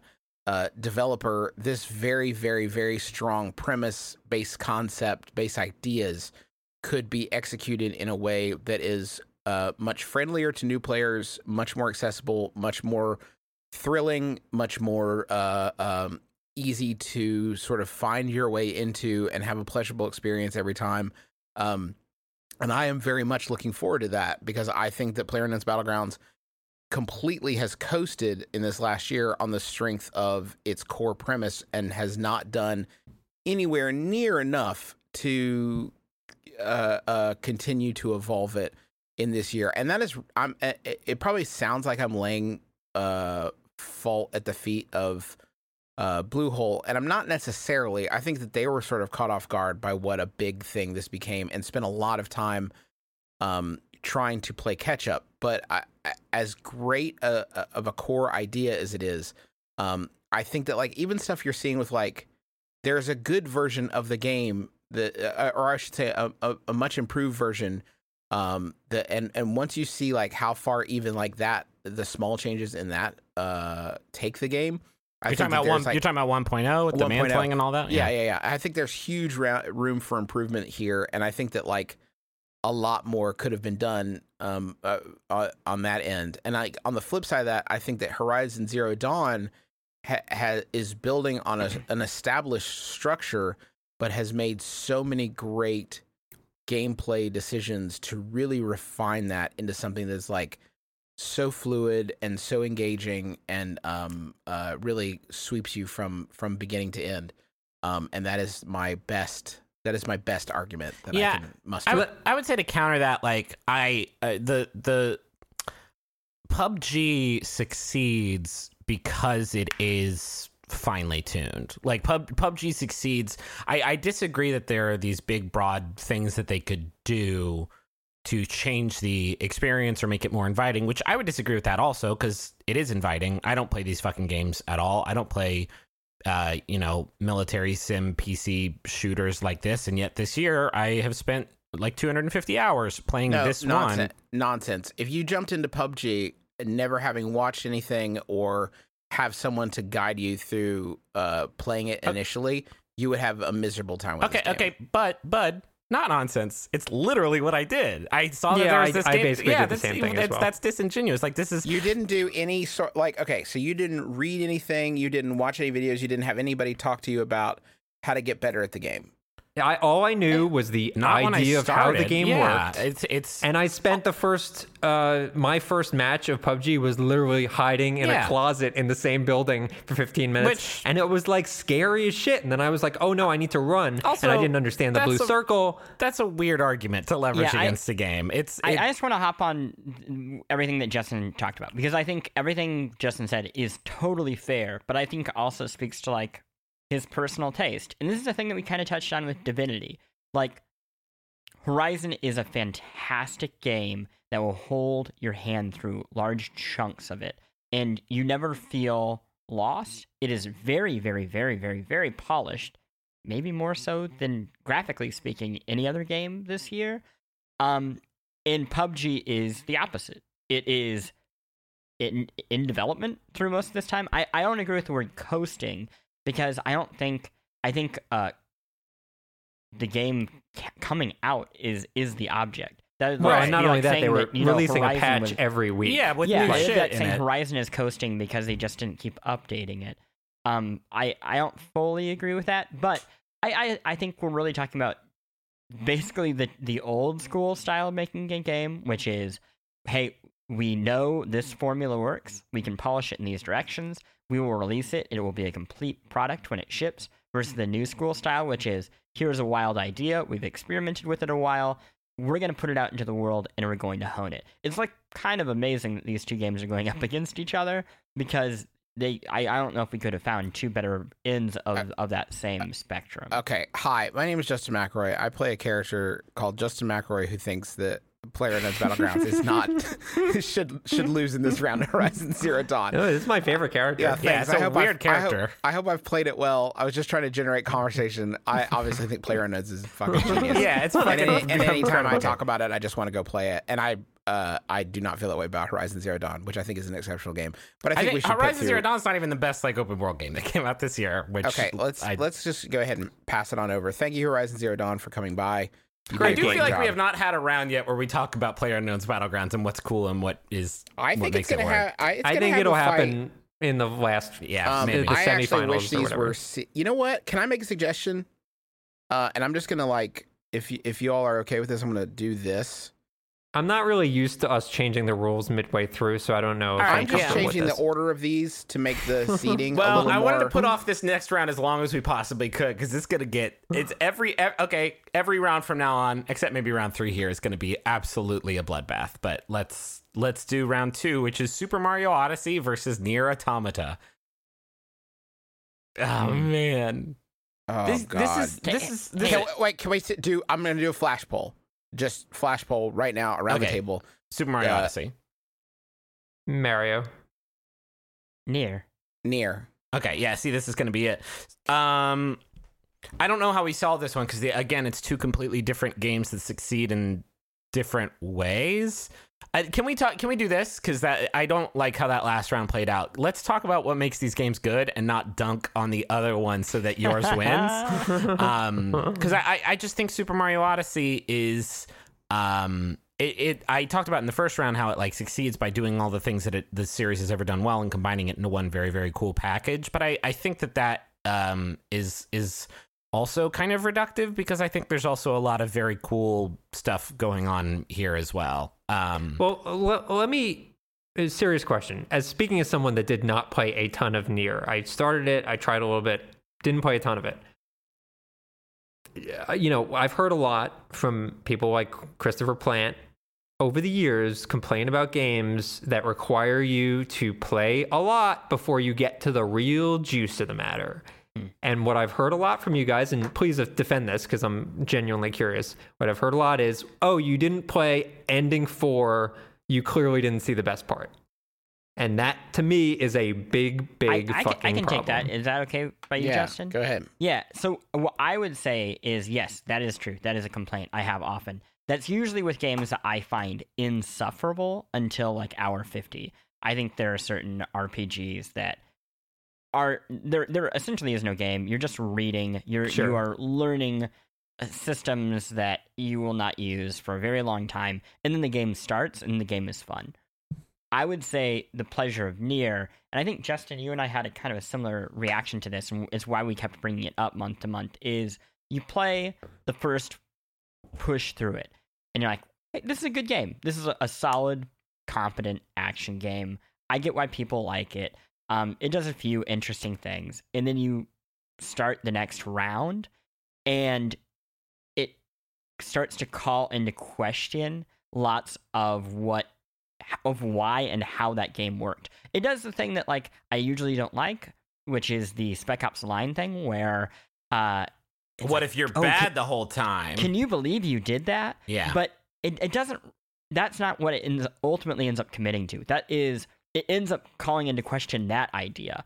Uh, a lot of the game is a criticism of what we enjoy about games, but also why people make games to begin with yeah, and what it means to like what is it you know we play video games and there's like the idea of violence. Uh, hey we're playing a game and we're shooting people and like oh that's training us to shoot people. But the question this game gets at which is deeper is well, we're creating artificial ideas or entities with some form of intelligence anyway what does it mean that we design these things to then kill them and what does it mean to be creators and to be stewards of the art that we create and the artificial intelligence that we create and what does it mean to uh, uh, ultimately leave behind all of human civilization for whatever this kind of intelligence will be that maybe one day will Yeah. surpass us. Westworld. NieR Automata doesn't shame you for for like it, it lets you fight a bunch of robots in in the style of like uh, so many games. It lets you fight and kill a bunch of robots, but it doesn't shame you for for fighting those robots like without really questioning it. What it does is it raises the question, and and I think it doesn't provide like easy answers, but it raises the question of like, was that okay? Why why did you do that? And I think it's content to like have you stew on those questions rather than position itself as something that has all the answers. Like it, it which would have been, I think, a much easier thing to do is like to humanize these robots on a on a later playthrough and then force you to feel terrible about it. Like it continues to push the question, like, okay, but what if it is bad?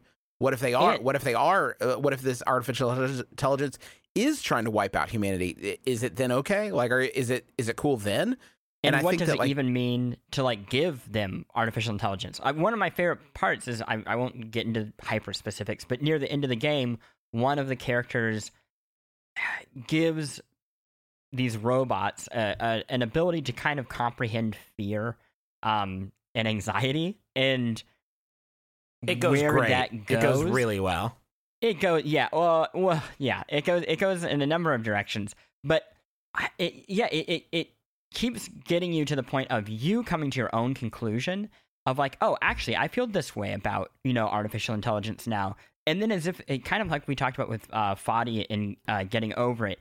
Right after that, it raises another question that makes you think, oh, actually, it's not actually that simple. So by the time that the game ends, you you're living in the, in the gray muck of all of it while also not feeling like totally beaten down somehow the game is not just gobsmackingly depressing I I yeah, it- I don't want to detract anything from Mario because I think Mario is This is- fucking this is the genius. problem. And like, not there's not a moment of Mario that is not uh, the, that is ill considered.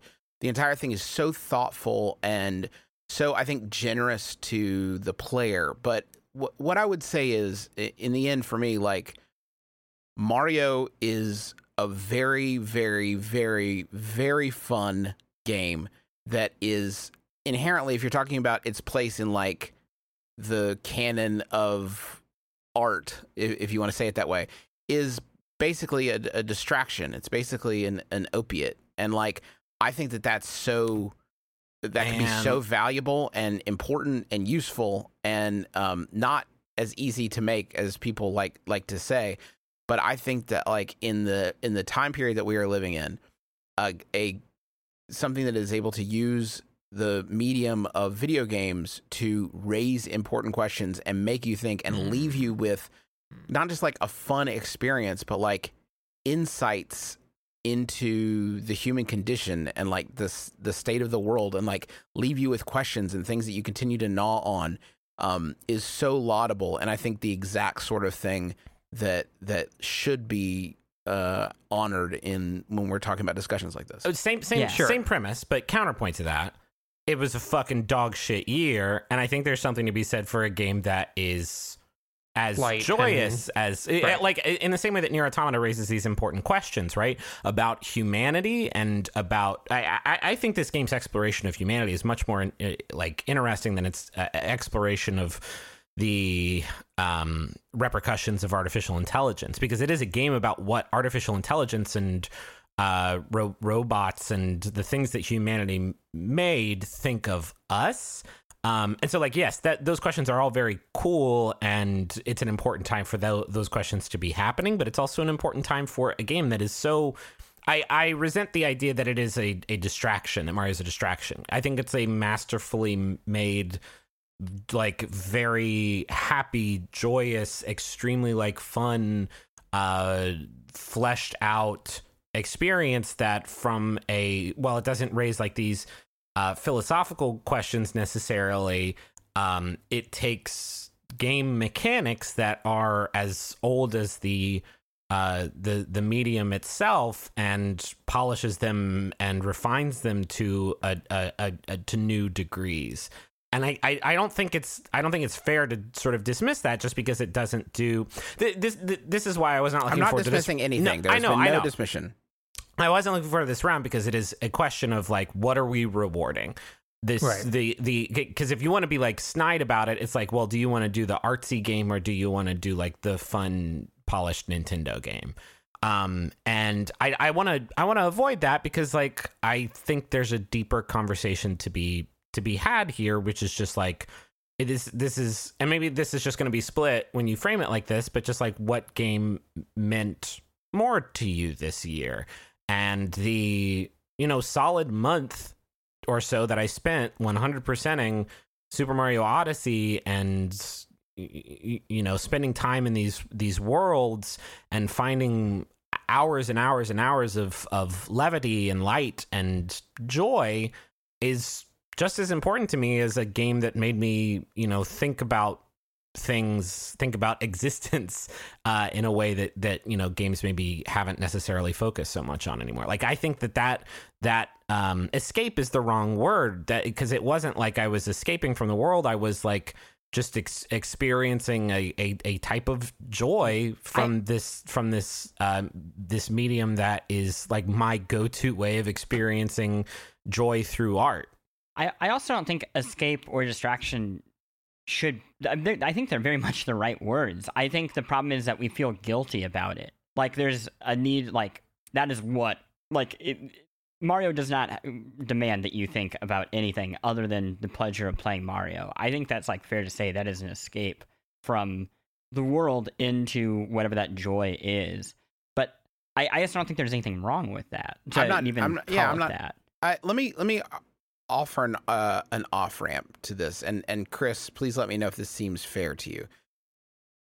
As much as uh, as as warmly as I think about NieR and like the things it is doing and as brilliant as I think it is, it is structured in such a way that a lot of people that I have talked to about it, um, it I think it does interesting things from the beginning, but the real the real meat of what we're talking about, uh, it is structured in such a way that a lot of people just didn't feel inspired to get to that point, and I think that if we're considering like uh, meditations in the nature of humanity to be the medicine of this, then the the the the sweet that goes with it has to be sort of like above reproach so that like you everybody gets the stuff that like is the most valuable about it and i think that yeah. like the structure of NieR makes it so that a lot of people won't get that and um, I think that that's even if you want it. Like I, I, I this is everything. That, I've felt secretly very jealous the entire year because what you are describing is, you know me, like that's absolutely my fucking jam. Um, I just, I just, I had a hard time getting through the shell to the sweet, sweet oyster yeah. inside, and I did. I, I eventually got to at least some of that meat, but I was always sort of doing it in a way that I wish I enjoyed a little bit to more than I was. To its credit, and I'm sort of undermining myself here, but to its credit, it does give you the option to like literally like automate combat. Right, so and I did, get I did to the stuff like I, you can yeah. get to the important stuff. But you have to understand that that is also not a very satisfying. No, uh, no, no, that's a no, bad fair, sign. Fair, I, fair. I, I, I, I hear you. I just want to completely disagree with it because I think like the idea that like art should for somehow for it, it to approach excellence should be uh, ultimately accessible by everybody from the very beginning because people are impatient.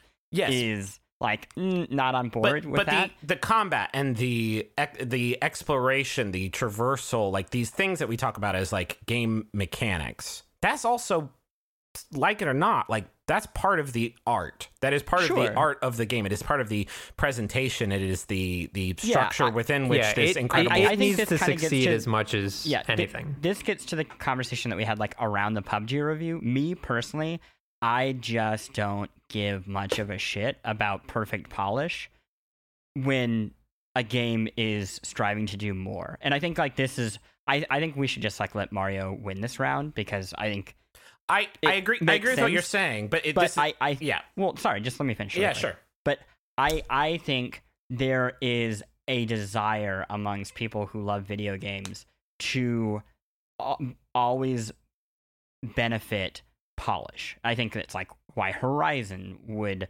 um pass Gravity Rush, right? Where I, there is this games take risks, but the games that get rewarded tend to be games that are pleasurable, are joyful, and are super polished.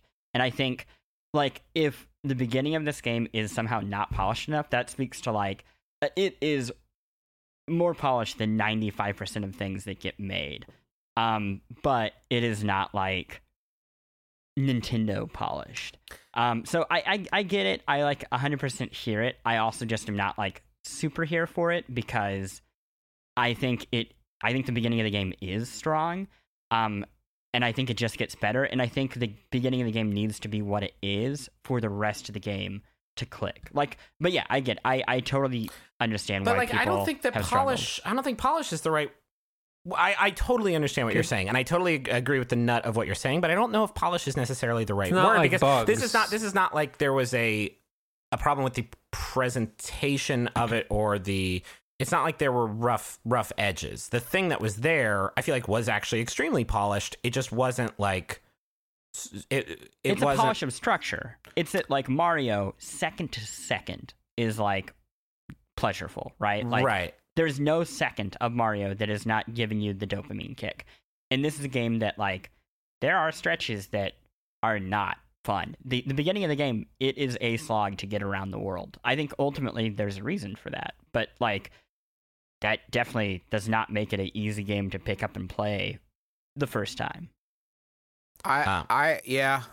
Mm, I don't feel good about it. Like I wish it was any game besides Mario, but I I think for me if you're gonna the the fact that you to really understand the game, you have to play it multiple times, even though obviously that's not what oh, we're Oh, but that's talking not about. True. Also, I, think critics really screwed this game over. Like all of the language around this game is like total garbage of what how you actually play it. It's just one game that you play straight through. Yeah, but there but structurally you are repeating sections and it is not the most I don't play games a second time.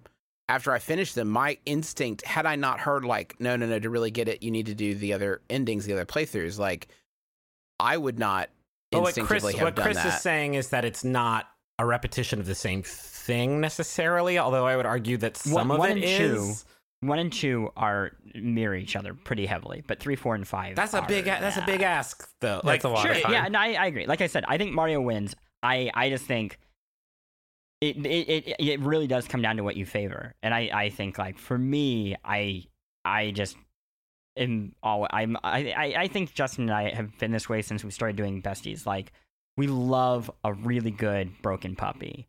Yeah. Like Yeah. Yeah. Yeah. and and this is maybe the king. it's of heartbroken we don't have enough like broken Eastern European games represented on Yeah, here. that's, It's Yeah, very all retro. Okay, I think so I think this one's just going to be 50-50 for everybody because these these two are polar It's- opposite. couldn't be great, more different. Great games that but we have a comes to our lot preference. we have a lot more to do here. Lone uh, round 3 of this this is a weird one. super round. Yeah, it's Uh, weird. Lone Echo versus Dead Cells. Um, So This Lone is- Ec- can we? Uh, we didn't even talk. Echo. We did not talk about Dead Cells at all Yeah, in the we wild haven't cards. touched on Juice, Dead why don't you talk Can about or somebody talk about Dead Cells? Juice Uh, introduced me to Dead Cells, so why don't you go for it, Juice? Dead Cells is um, sort of a fusing of Castlevania and the roguelike structure um, that has started becoming injected into a lot of games. Um, I think the best comparison is probably Rogue Legacy, but where Dead Cells, I think for me, succeeds is it has tons of different weapons and tons of different uh, approaches you can take to the game, and every single one of them feels one different and two very good. You can go from a round where you have a sword that does huge damage if your health is very low to a round where it, so it makes for this like thrilling like you're always on the verge of death uh but you're just like mowing through people to a round where you have a rapier that does extra damage if you roll past enemies that turns it into this like very fluid uh, uh kinetic experience of you know rolling Yeah. around and backstabbing people um Can, the entire can I thing just look- comment on that Yeah, in please, particular please. before you move on? The I play a fuck ton of roguelike games. Like it is unquestionably my favorite genre. Uh, if you look at my time played on my Switch, Binding of Isaac is over 100 hours. Uh, Enter the Gungeon, which just came out like two weeks ago, is Oh, at I'm about 35 today, or dude. 40 hours. I never played it on PC. I'm fucking stoked. But here's what I'm going to say all those games that I absolutely loved, the combat is generally the weakest part of them. The reason I love those games is because I find it interesting to abuse the combinations that the developers have included in the game to make myself overpowered and feel super strong and and and like nail that part of it. And what Dead Cells does is does all that that other stuff with the interesting combinations and interesting like ways to build your character and makes the combat super fucking I am- satisfying and fun. I almost wish awesome. that this and Mario Odyssey were up against each other because whereas Mario, Mario Odyssey is, in my opinion, the best feeling 3D game of the year, Dead Cells is Yeah. like the best feeling 2D game, and That's probably and maybe the actually, best yeah. feeling. Maybe this and um, the the Metroid game that came out this year could go up because this this everything feels so fucking good uh to to to do in this game. Like i played it a lot a lot a lot. Even after runs there would be runs where in a lesser metroidvania or a lesser roguelike game that went so poorly or had so much promise and then just like fucking fell apart in a way that was super frustrating that i would have walked away but i didn't because this game is so extremely fun to play. My only criticism of it is that it um uh it's it's not quite done yet. And i know that uh, please wait because i'm not saying that like early access games have no place in this conversation because that will be used against me in the next time we talk about player unknown's battlegrounds. Um the the game kind of culminates in this boss fight as it is right now. I do not know if they've updated it in the past few months. Um that is kind of shitty and really only works if you have built your character in one of a few kind of specific ways. Or to be more precise there are a lot of ways that you can build your character where just that final boss fight you just can't beat it. And that is the that is the worst. I made it to that Yeah. but after because it's a hard fucking game. And after beating my head against it a lot and uh, unlocking a bunch of stuff and upgrading a bunch of stuff which by the way please if you're making a roguelike game have some sort of connective tissue between the runs where you can feel a little bit more powerful run to run because this game does it really really well and it's the best. Um, i finally made it to the boss and got destroyed because this build that had helped me make my way through the rest of the game that i felt very rewarded by was just determined to be insufficient. Um, and that was kind of disappointing for me and i think is uh, a factor of the game not quite being complete yet which i think next year like this game is going to be a fucking juggernaut that everybody's going to talk about um, I, I see. I, I disagree. I, I feel like I'm worried its moment may have passed. Like I, the the buzz around it when it launched, I think was really good. I don't think that, well- barring like a huge leap forward, two words it's going to re-enter the conversation. two words Nintendo switch, Switch. version yeah like Oh. switch Yeah. version of this game and then when it's done is fucking hello Is that that's it. happening? Like, is it? Have they said it's It would be- Uh, it has be- not been confirmed. It would be but buck I'd be wild very if they didn't though, because that is a this is this is a this is the best Metroidvania game of the year, and it would fucking annihilate on Switch once it's once it's like done and complete. And I don't I'm not dismissing the rest of the game because again I played it a lot and I think it's exceptional and very very fun. But there's something about playing a roguelike game and feeling this like I'm gonna fucking make it. I'm gonna make it. I'm gonna reach the top of the mountain. And you reach the top of the mountain and then there's a dude like your pants are wrong and he kicks you back down the mountain. That is literally what getting uh, over it is. But um but L- Lone Echo, I think is is uh, I, I for me it's Lone Echo just because like it's the best best VR game ever and is a very very special uh very special game that came out Yeah, also I at a time of year where like there wasn't a whole lot out, which I don't know that I would have given Lone Echo a chance because I don't like I had to plug all my shit in. Yeah, it's a big pain in the Um, ass. But it, it, it came out in a time of the year where there wasn't a lot of like special experiences coming coming down the pipe, and it was it just blew my blew my hair back. Yeah, I would probably go with Lone Echo as well. A lot of the reasons that Griffin said, which is to say, last I played Dead Cells, it wasn't wholly there, and that ending does really matter to make for a satisfying experience. And also, just Lone Echo like executes so fucking well on every single weird, creative, innovative thing that they try that like it's it's spectacular, and it's you guys should really play it. I can't believe Yeah. Lone Echo has made it this far. Well, wait, Um, I'm assuming it's Plante and Justin. What do you think? Uh, I didn't play Lone Echo. I'm I I I have a Vive, and I know there's a sneaky backdoor way of doing it, but I just haven't had my VR stuff hooked up, so I've not played Lone Echo. Uh, but I I think the case y'all make for it seems very strong. But everybody should play Dead Cells. Yep. very fun. Plante, do you have any I have no opinion? opinion. I, Great. I'm, Have I'm, you I played either trust of these you. games? Did you play Dead Cells at all? Well, I, I no, I played like ten minutes. Okay. I want to play Okay. more, but no. Man, that Yeah. Switch version. Yeah, Is it, Yeah, that. is that'll it be- bad? Uh, The conversation this year is about how great the Switch is, right? And because and the Switch Yeah. is great, and there's a lot of great games. There's um a I would say a generous handful of great like exclusive games, all mostly first party, um, with Sure. with a couple other weirdos thrown in there as well. But mostly it's a lot of ports, and I at any other time like I would feel weird about sort of uh saying how great that is, but again, as somebody who travels nonstop to have all of these incredible indie games, which are some of my favorite games ever. And and the developers of these games, to their credit, are so smart because they're like, oh yeah, this is going to be very very good if I put it on Switch. Like Stardew Valley, like oh yeah, this will destroy the Yeah. world if I put this on Switch. I've been really smart, and y'all like. I've had it for 10 months now. It came out in February, and I have about 40 games I want to say on the Switch, which is unheard of.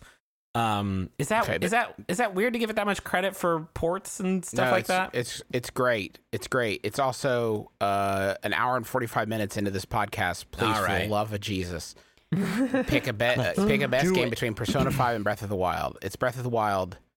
Congratulations, Breath of the Wild. Griffin, what do you want to say to close out Persona 5? Because there's no fucking way I'm letting it go through. Uh, it's a great game. I hope they make Persona 5 Gold and then fix a lot of stuff and make it portable. And put it on Switch. Put and it on the trim down the entire final act. Trim Okay, down the ra- entire final act and also change the entire emphasis because that's that's uh, no spoilers, but like this is a game about like rebelling against adults who are uh, trying to fucking ruin the world. Which again, hey, pretty timely story being presented there, and it does uh, a pretty good job of at least focusing on that and telling a pretty cool story about it.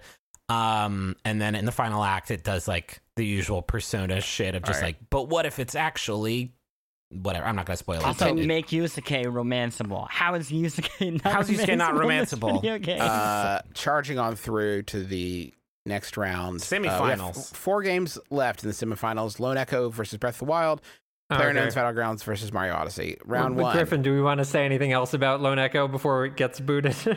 I don't know. Like this is not a great argument for a game, but it's there, there's something to be said for it's the best.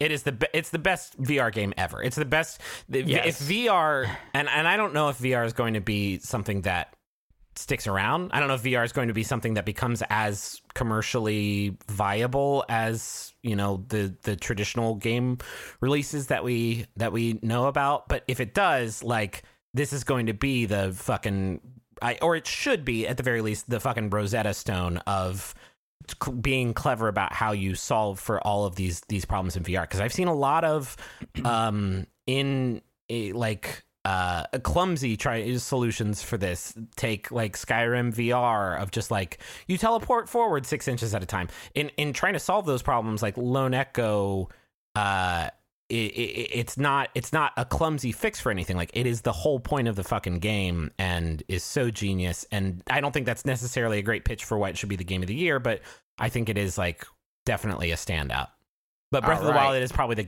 best game ever made so let's move on to the next thing All right, round two. This one's a little trickier. PlayerUnknown's Battlegrounds Yeah. versus Super Mario Odyssey. do we want to do a straw vote at the beginning? Yeah, sure. uh pubg PUBG. Uh, Odyssey. I mean, I yeah, for me it's Odyssey, but it doesn't sound like it's gonna be much of a. Is Well, any, it's- could anybody be swayed one Well- way or the other? It- you get, tell us why it's Odyssey. Okay. Well, I've already. De- I'm not gonna dunk on PlayerUnknown's Battlegrounds because I do uh, anymore because I do think it's genius, and I've talked about my problems with it. Um, for me, Mario Odyssey is in many ways an evolution and a continuation of um, uh, the the the franchise that has existed for several decades, uh, and sort of a logical conclusion for that. But it's the last Mario. This is a this is a Polygon exclusive. It's the last Mario Last game Mario. ever made. I okay, if it was, that wouldn't be the worst thing in the world because I think the the thing about Mario Odyssey that to me is very is is laudable and worthy of uh praise here is that which is what laudable means. Fuck me. Um so anyway, Mario Odyssey when you see something in Mario Odyssey, anything, it was put there for a reason. Like there is no experience that I can think of like in video games that is on this level of I, I, I think a lot about the idea of the handed to the designer in, in game design. Like your ability to feel I, and I think we talked about this. I talked about this with getting over it, like the ability to feel that the game designer has considered what you are doing and has allowed for it to happen. And I think with Mario Odyssey, it is staggering to me that like I get a dumb idea to hop up on a ledge that I probably shouldn't be able to, but maybe if I finesse it just this way, I might be able to. And I'm kind of cheating the system. And when you get up there, there's some coins, and Miyamoto's like, I saw you coming. I knew you were going to come up here. so I, Shigeru Miyamoto, got up here first, and I put these coins here.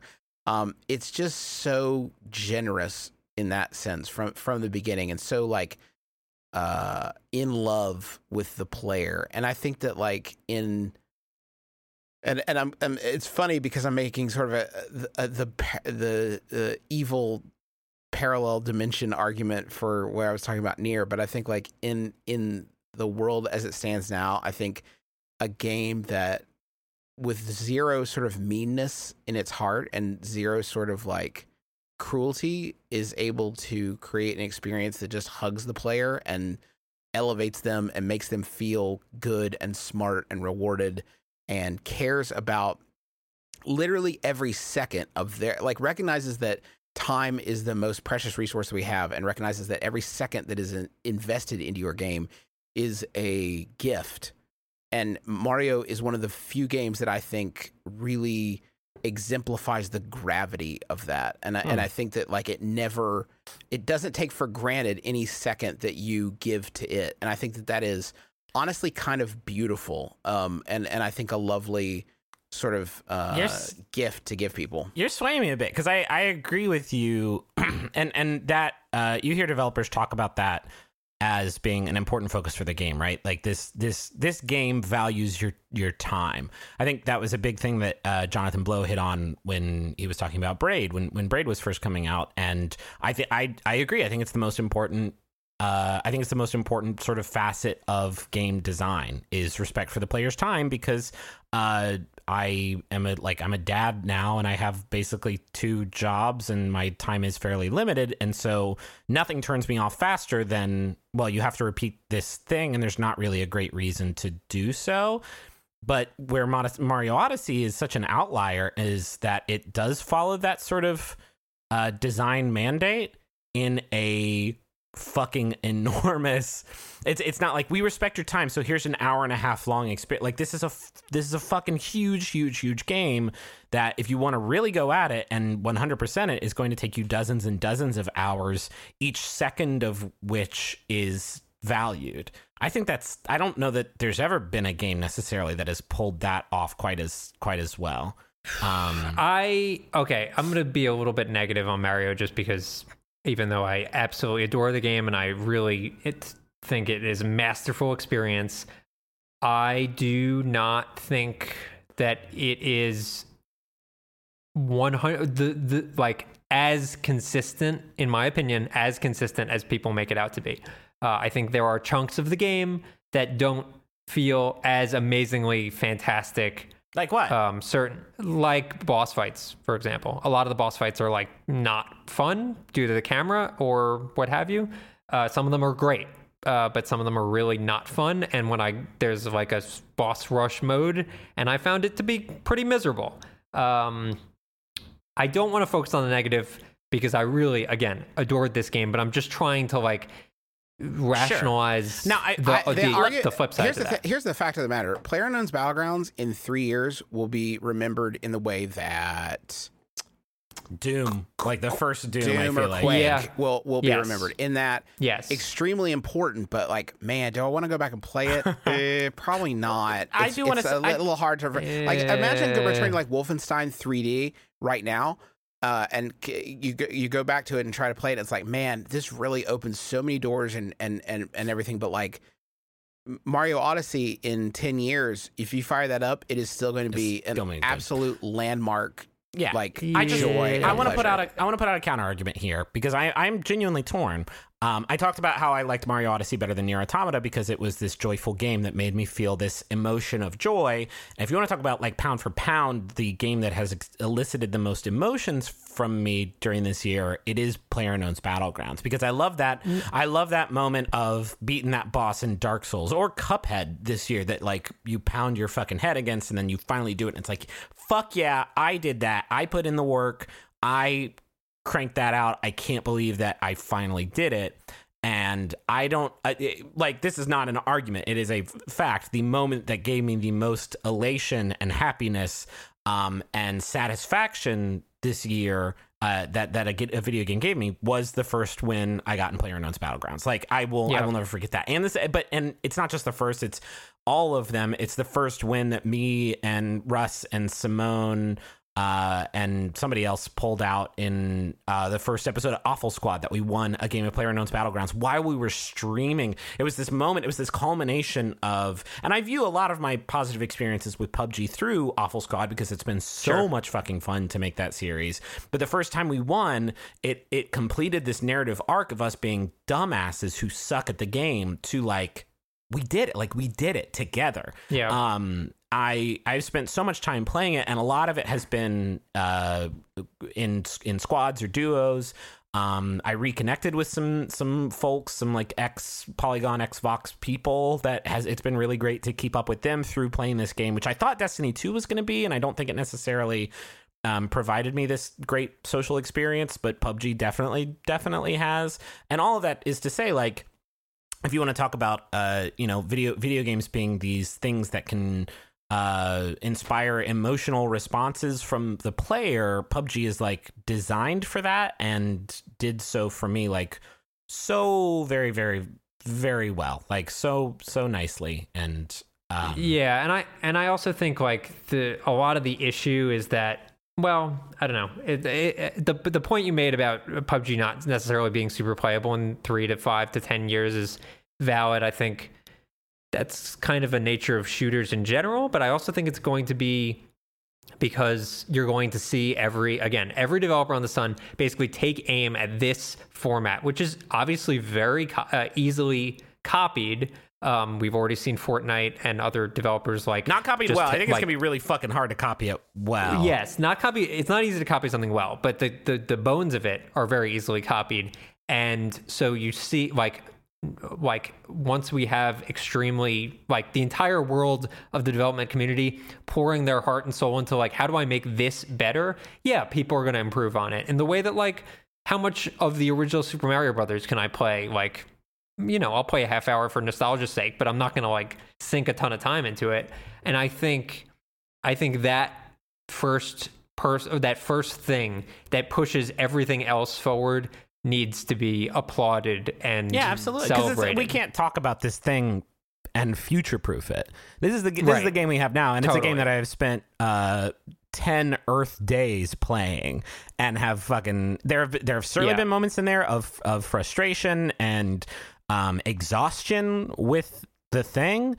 Um, but there have also been these incredibly high highs that um as much as I love as much as I love Mario Odyssey and again it did give me a lot of uh, a lot of happiness uh Yeah. I I think that if you want to talk about like my peak moment of happiness this year was when I finally f- fucking conquered the machine when I finally conquered 99 other jerks to to Yeah. prove that like I was capable of doing this thing that if Uh, you'd asked me last year like hey do you think you're ever going to get in this hardcore military shooter and win in a you know game against 99 other people? I would say like no that's not my that's not my thing.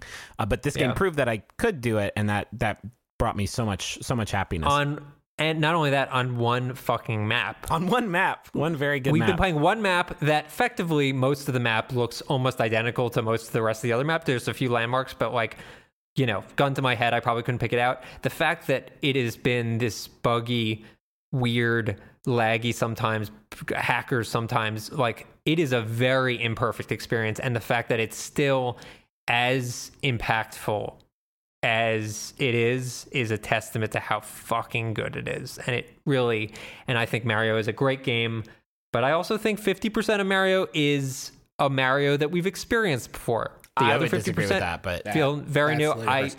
I am, however, willing to. Uh, I I'm willing to see it. I think it's interesting because it's in, in much the same way as Mario versus NieR. It's a question of like, what do we want to reward? And I think that there's like, I think it's worth rewarding innovation as well as like I can overall divorce it. excellence. I can divorce it from that conversation because for me now it's like uh, a I I loved both of these games. For me, it's a very personal decision of just like which one did I which one did I uh, in, in, enjoy the most and and which will stick with you. right. And I think That's how I think and I of it. think Mario is uh, Well, that's in, it's interesting though. In, it's an interesting version in that I think that the experience of playing Mario Odyssey will stick with people who played it the most.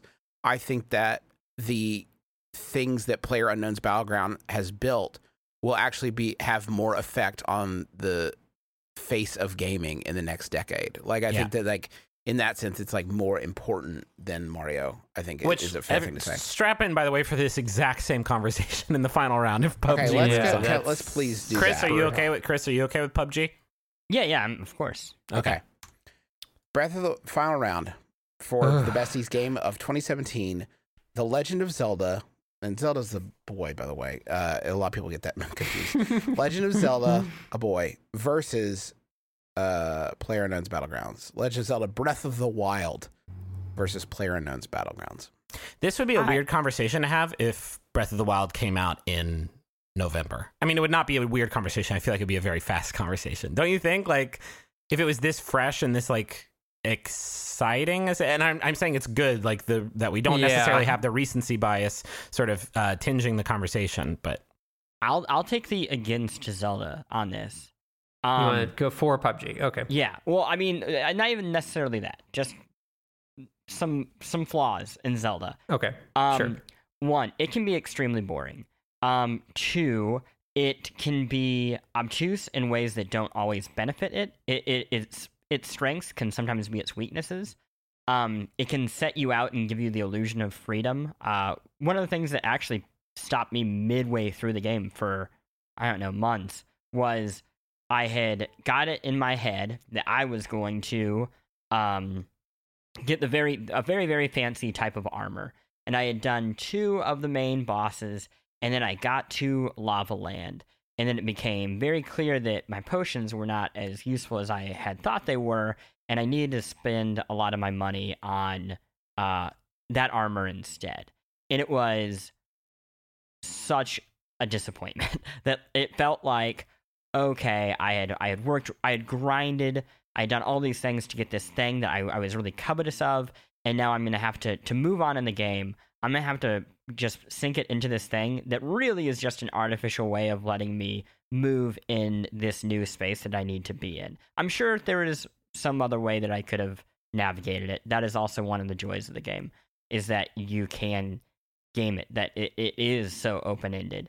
But at the same times i off not often but i sometimes found myself very frustrated by its freedom. Uh i think the horses are another are another huge weakness of the game that Yeah, that's the reason think- it doesn't win Game of the Year is because of the horses. hey hey wide what's your a problem with the horses? it's a big open world game and i find them uh I, I find learning how to use them very very very frustrating it's got a motor. Yeah, it's got a motor. the horses it's are got a motorcycle now. Next Yeah, it And the motorcycle's fucking great. Yeah. Um. I, again, I think I think it's a very, very, very good game. I I do think it is not a flawless game, as some Sure. people like to describe it. I, I- think it is a game with a number of flaws, but I think those flaws, kind of like what I've said about NieR, are products of the risks it takes. I, I I'm not sure you could take the risks that it does with open world, um, with its uh, its basically refusal to hold your hand in certain points without also having some of these kind of headaches. Can we can we mention the DLC real quick? Which this should not factor into the conversation, right? Because I feel like that's kind of a bogus precedent to set, Sure. maybe. Um, but we just never really dived into the DLC before. This should have gone in maybe the honorable mentions thing at the beginning of the episode. But um, I didn't really play DLC one or because I was waiting for like two to come out, and I knew I was just going to replay the whole thing again. And they add some stuff that really make the experience of going around the world like so much better. Uh, the first DLC adds a warp token that you can just drop anywhere, and now it counts as a warp point that you can warp back to at any point. You can move it around the world wherever you want it, which is like that. I if that had And also, uh, I, I, I want to make sure we call out a total game changer that should be in every open world game ever from now on, if the technology allows it. I don't know what they call it. Hero Hero's Path? Path. Yeah. Hero's Path, which shows you the last 300 hours of gameplay where you it's walked on the really map. cool. And it's seriously like I still haven't gotten 120 shrines because I refuse to look up where the remaining shrines are. I think I'm missing like five. And all I do whenever I get some free time in the game is I'll be like, oh, I have not gone here ever. I'm going to walk over there. And the number of times that I've maybe not found a shrine, but I found like a new area that looks completely different from any other area I've seen is like crazy Yeah. to me and awesome. And it was like, just a genius so addition. The DLC also has the motorcycle, which I can't stress enough. Like it is so fucking fun to explore. There's a jump button while you're on the motorcycle, so you like go up a mountain and you hit the top and you jump off of it, and now all of a sudden you're flying through the air on a motorcycle like fucking Evel Knievel, and then you can leap off of that, and now all of a sudden you're parasailing off of it. It also adds, uh, I think it's called the ancient bridle that you can put on any horse, and then you press a button, and your horse is instantly, no matter where you are, where your horse is in the world, it instantly appears right next to you. Yeah, you could be on top it- of a tower, which is which I think funny. fixes the horse problem pretty pretty yes, much a lot. I think it does too, Um, but it requires DLC. and also the uh the uh the guard or what is it the champion song uh like story DLC is fucking oh champions ballad is really really great and it adds more sort of character building cutscenes and stuff that I found very enticing. But anyway, the, here I do want to say I'm going to play devil's advocate. I still am not 100% sure what I'm going to land on because I'm really vacillating pretty hard for both. Someone on this podcast defend the experience of rain in Oh, Breath of the Wild. Um, I can defend it in this way. Uh, rain in Breath of the Wild is a big pain in the ass, especially if there is a lightning, a thunderstorm, because then you can't. I actually think that's cool because like you can't have any metal. Yeah, that doesn't bother and- me. Or else you'll get electrocuted. Um, Yeah. The only time that rain really works is the first time you're making your way into the Zora world, and Yes. it basically limits you from trivializing this like kind of cool path of um, monsters that you have to find your way through and fight your way through. Because if you could just climb over a mountain and just be done with it, then you could just Yeah. do that. Um, and so I- in I- that in that sense, it makes sense. Um, they needed some way to make it. They gave you infinite ability to climb wherever you want, which is uh, like we shouldn't trivialize that. Is fucking groundbreaking and really remarkable. And I do not. It is going to be something that is going to be a pain point for every other open world game I play, where I don't have that level of freedom of exploration. Um, and when you it's raining, you are slipping and sliding, and it makes it much much harder to to climb up things, which can be kind of annoying sometimes. Also, I'm not the first person to say this, but I think it's really cool that it it takes the world in makes it antagonistic against you. Mm. Like so many I mean, this is the ability to climb everything in the game anyway, but so many open world games uh, are static boxes. Uh, it, Fresh and I have talked about this with my love of Red Faction Guerrilla, and you while you can't destroy everything in this game, everything is um it has a purpose. It can be climbed. It, it, it- you can engage with it. And i think that they found a way to somehow make it so it's not just an object that benefits you but that it can also be turned against you.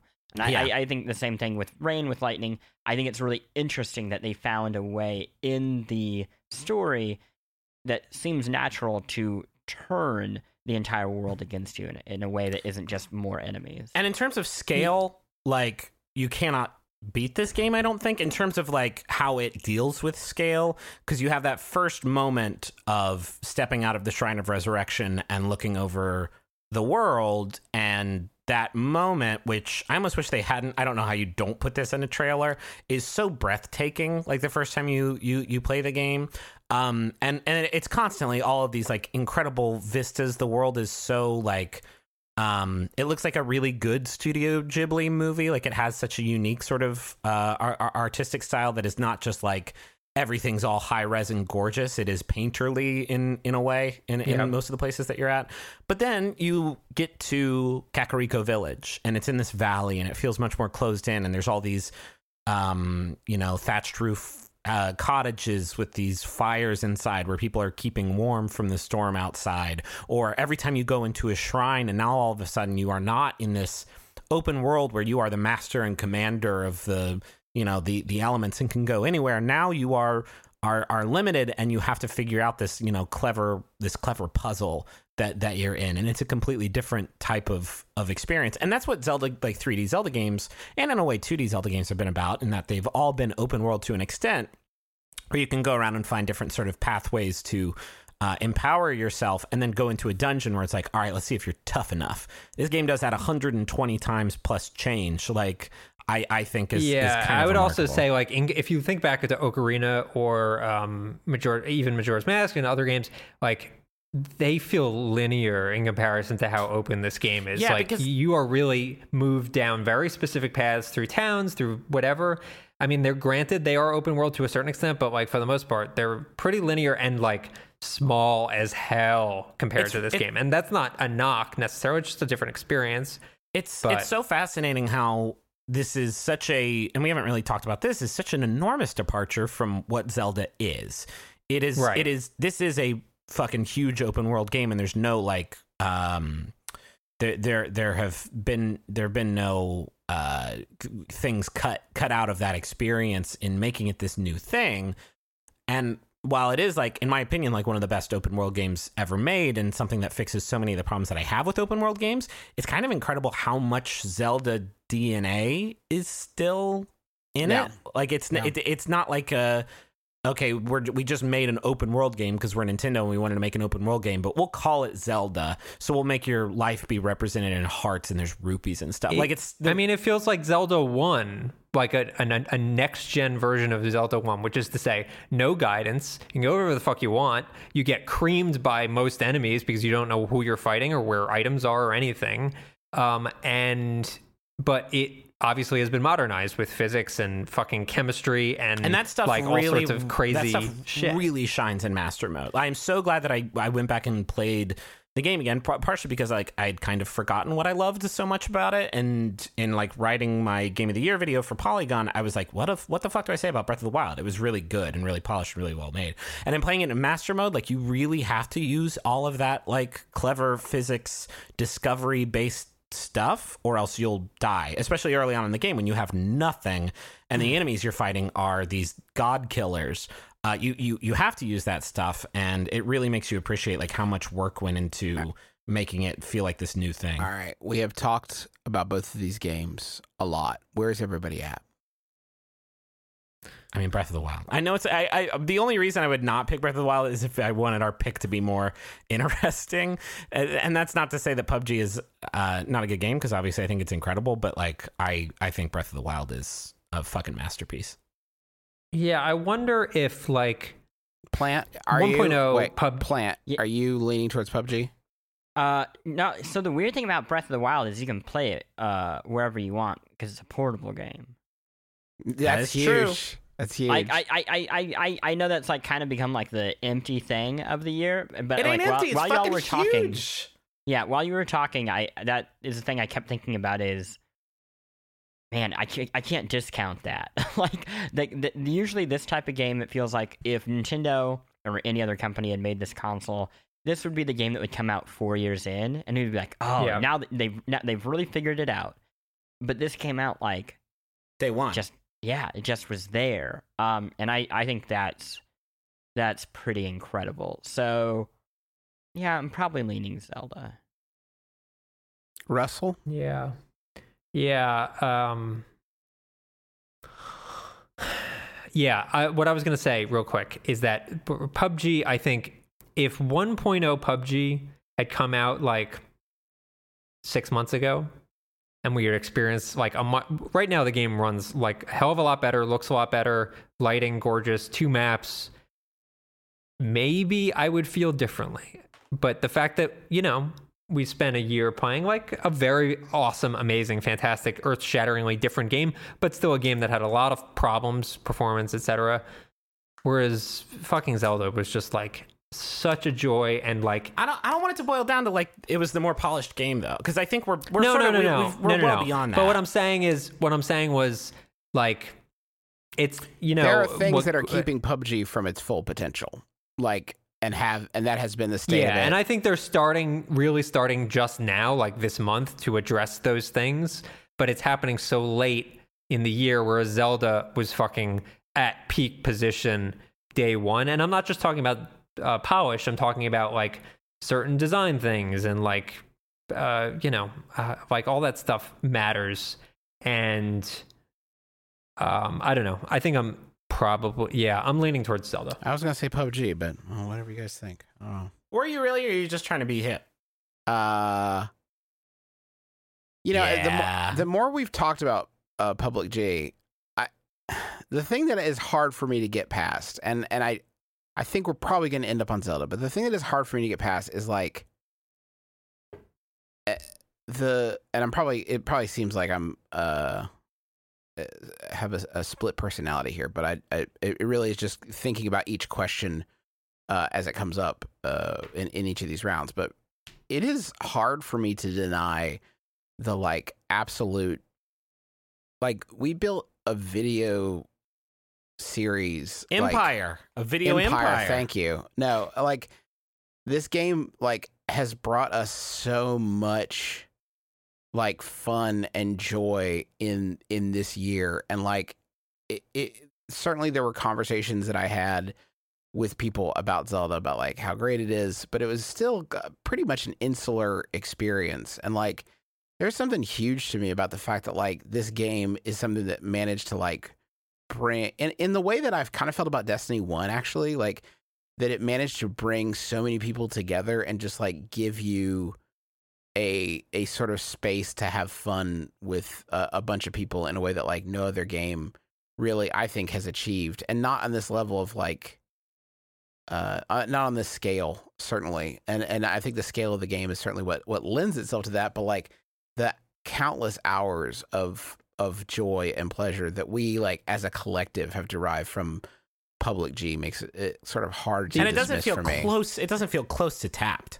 Like it, it- even oh if no, even if, made, even if 1.0 hadn't come out, this new map hadn't come out, and all this new stuff hadn't happened, I spent 250 or so hours playing the uh a early access version of PlayerUnknown's Battlegrounds, and I still feel like I could have played it another thousand hours, and each game would have been diff- different in some in some meaningful Yeah. way. I I uh, to play devil's advocate again. To uh, the only thing I would say is I agree with everything Justin said. I think if PUBG, if we didn't have custom game access, I don't know That's a good that point.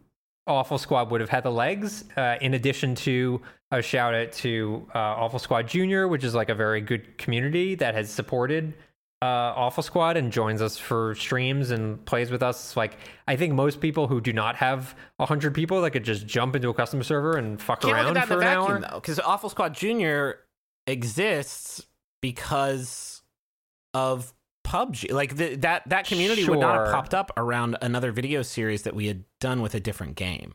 The- Yes, one hundred percent. So they made the possibility for that. I just I wonder how much I need to knock the game for the fact that like most people will not ever have that it's our experience. dumb list.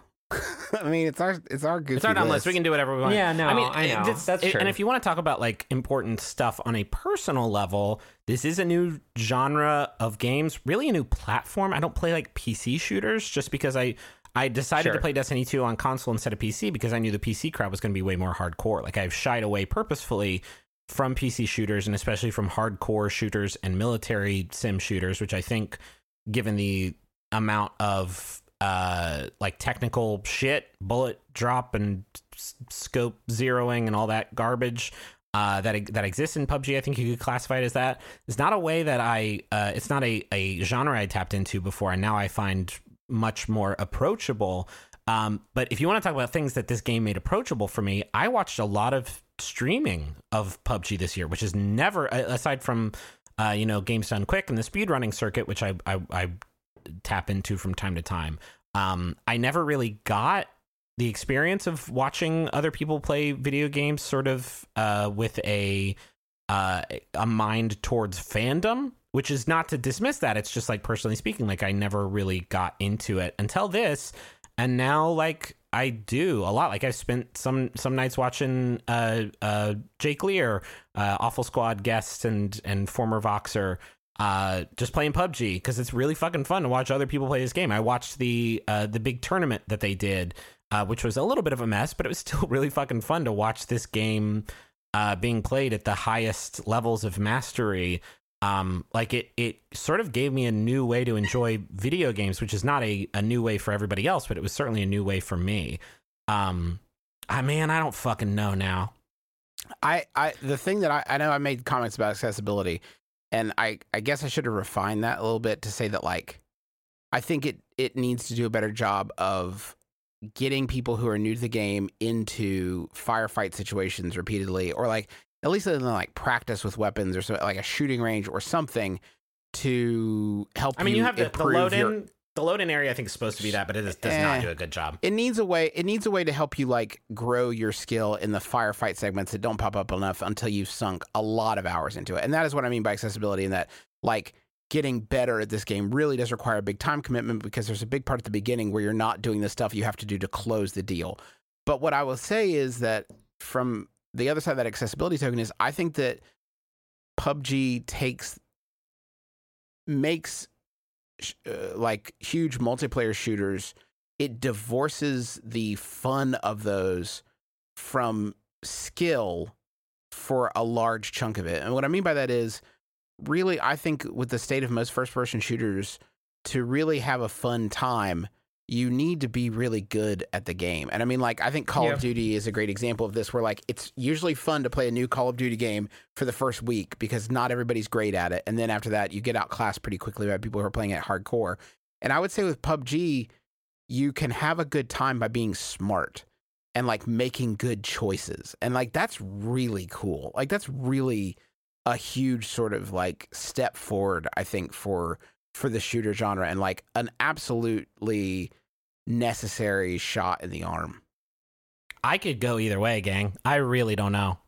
While we're talking about this, all I can think is Nintendo, if you wouldn't mind using the Breath of the Wild engine to make a Four Swords Adventures with online play, can you fucking It'd imagine really how good. amazing? I mean, it'd be people knocking be? each other over with big, big metal boxes, probably nonstop. Totally fine with Yeah. me. That would be amazing.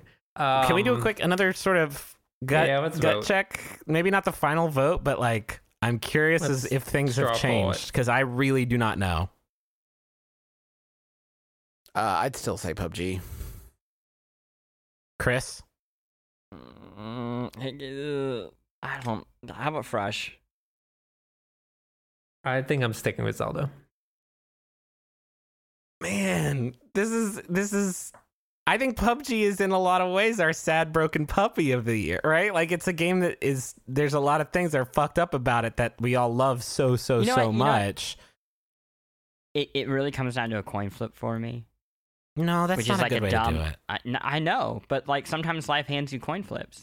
No, it you have doesn't. two children that you Get- love. you know what? You, know what? If it, which it of a tie, we or we already have someone to solve ties. No, so God, we're not about doing it that way again. No, fuck no. I'll quit the podcast. This will be the last episode of the Besties. This is the this is a show where we make Now dumb, wait, don't, we don't get take dumb all that in front of me unless you mean it.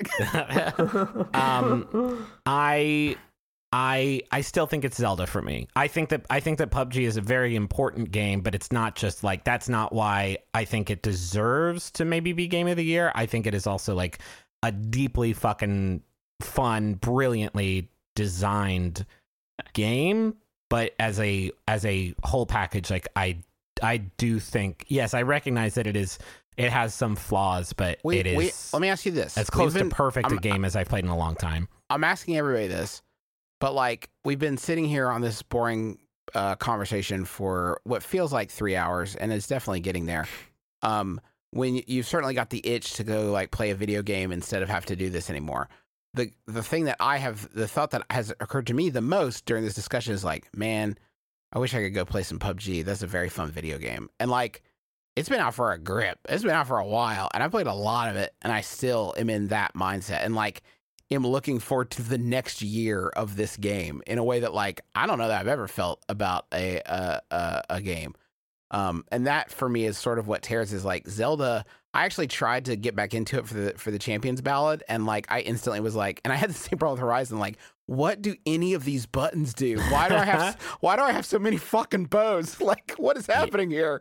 If, and if uh, I don't feel that way with with PUBG. I think that they're like I I could hop on whenever and and play around with it, and I I think that that's really cool. if that's the way we're going, then then I would go with Zelda because I literally did just replay the same game twice in the the same huge Okay, game twice in the fair. same year, just so I'm, I could. I'm prepared to make the final decision. Well, for you or for all no, of us? because I, I have I have a deciding vote if I want it. He does. The winner is NieR. Congratulations, NieR. Wow, huge! No one expected this. we got to Uh, do no, this. We I- got to do I- this. I, I, I think like it's gonna come down to a tie again. No. If if I if I vote PUBG, it will come down to a forever tie. Interesting. Uh I love them both for very, very different reasons. I really I can't bring myself to say either of them is better than But the that's what we do here. We make bad decisions that we I feel terrible about. We I can't do know. it. We can't do a time. We can't do a New York giraffe fucking deciding it for us. This- well, so thi- say say I, I say PUBG. What's what's our solution? Yeah, where do Uh, we go from there? We keep fucking. We're just gonna go on We for keep going. Keep going. it's like a filibuster. Oh my gosh. I'm gonna start reading the newspaper. uh, what what haven't we considered? What haven't we considered? There's got to be something. PUBG's not portable, so that's that's a point in Zelda's direction. Um, I- Mm, I mm, so uh, d- uh, let me address uh, Justin's point. Justin, when you were playing Zelda, like in the heart of Zelda, when you were like just had played it, um, didn't you feel that like I want to stop podcasting and go play Zelda? Oh yeah, absolutely. Totally, and and and to not knock For some that, parts of it, there are some parts Uh, of it where I was like, "Man, it's raining," or "Man, this heat thing is annoying." Boy, I'm tired of messing with that. Uh, there there were certainly lulls in Zelda where Yeah, like, I'm I didn't want to. I wasn't sure. compelled to like hurdle forward. to ad- to address your point specifically comparing it to PUBG, I think the reason that PUBG is a game that you can jump into very eagerly out of nowhere is because there's no baggage, which is to say every game starts from scratch and it doesn't matter if you're geared up or you don't have to like reboot necessarily, you just need to remember the buttons. Um and I don't think that that's I'm, not a bad not thing. I necessarily actually talking part of the reason recall though, Russ. I'm talking about the potential of the thing, like the the the fact that it is has been here. It's been out for a while, and has like with a pretty threadbare offering, has managed to like uh, sustain everybody's interest for so long, and then like. The, the fact that like the it's about to double in size like uh, realistically uh, about Sure. to double like and and I cannot wait to see what else that brings like in, in the next year um I feel the kinda what I'm same thing. thinking I don't.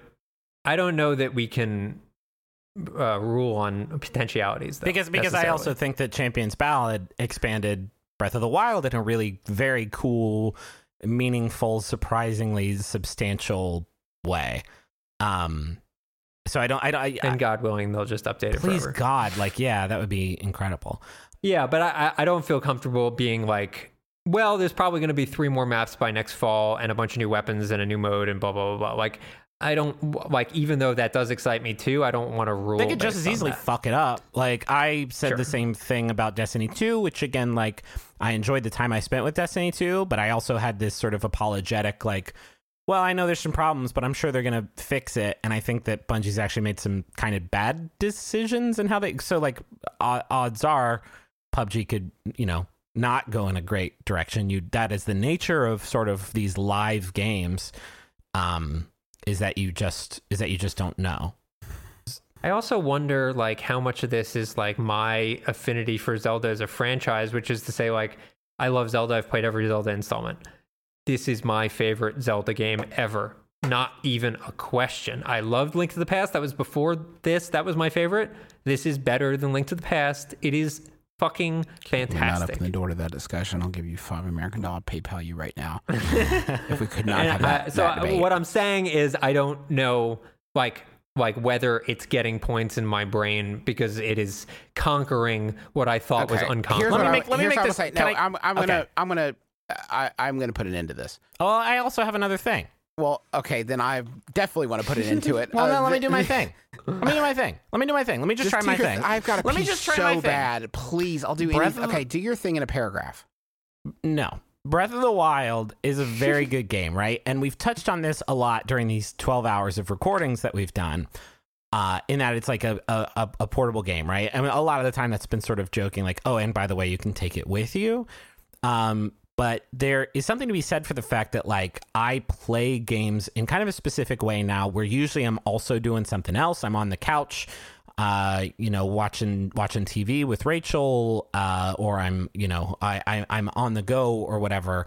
And this was the year where that sort of uh, that sort of habit or that way that I play video games became like the only way I play games, just because of the nature of where I am at in life.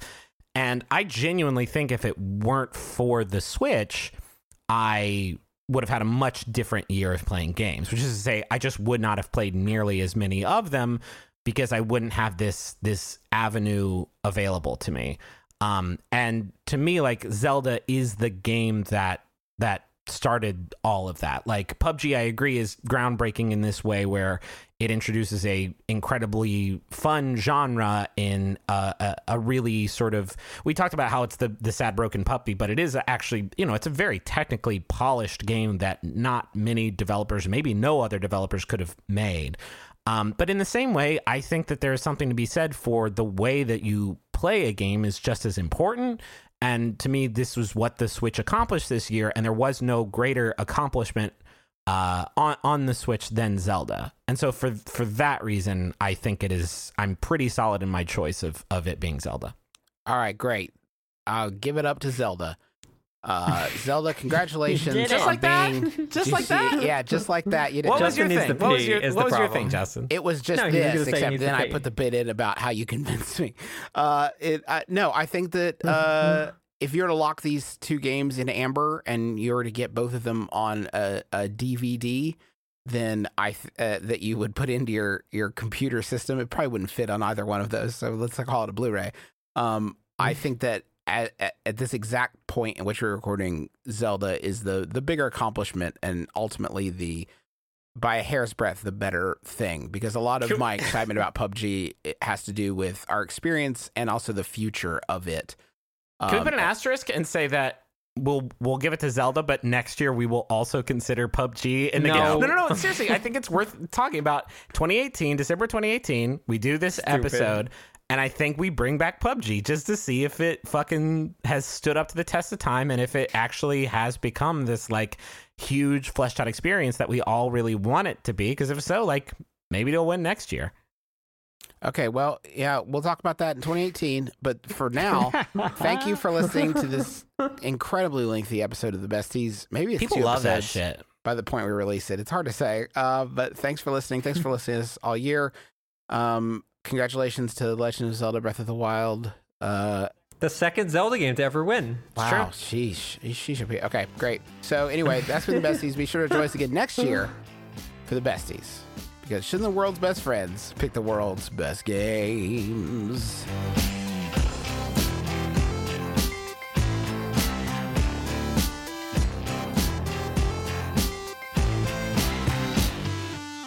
Besties!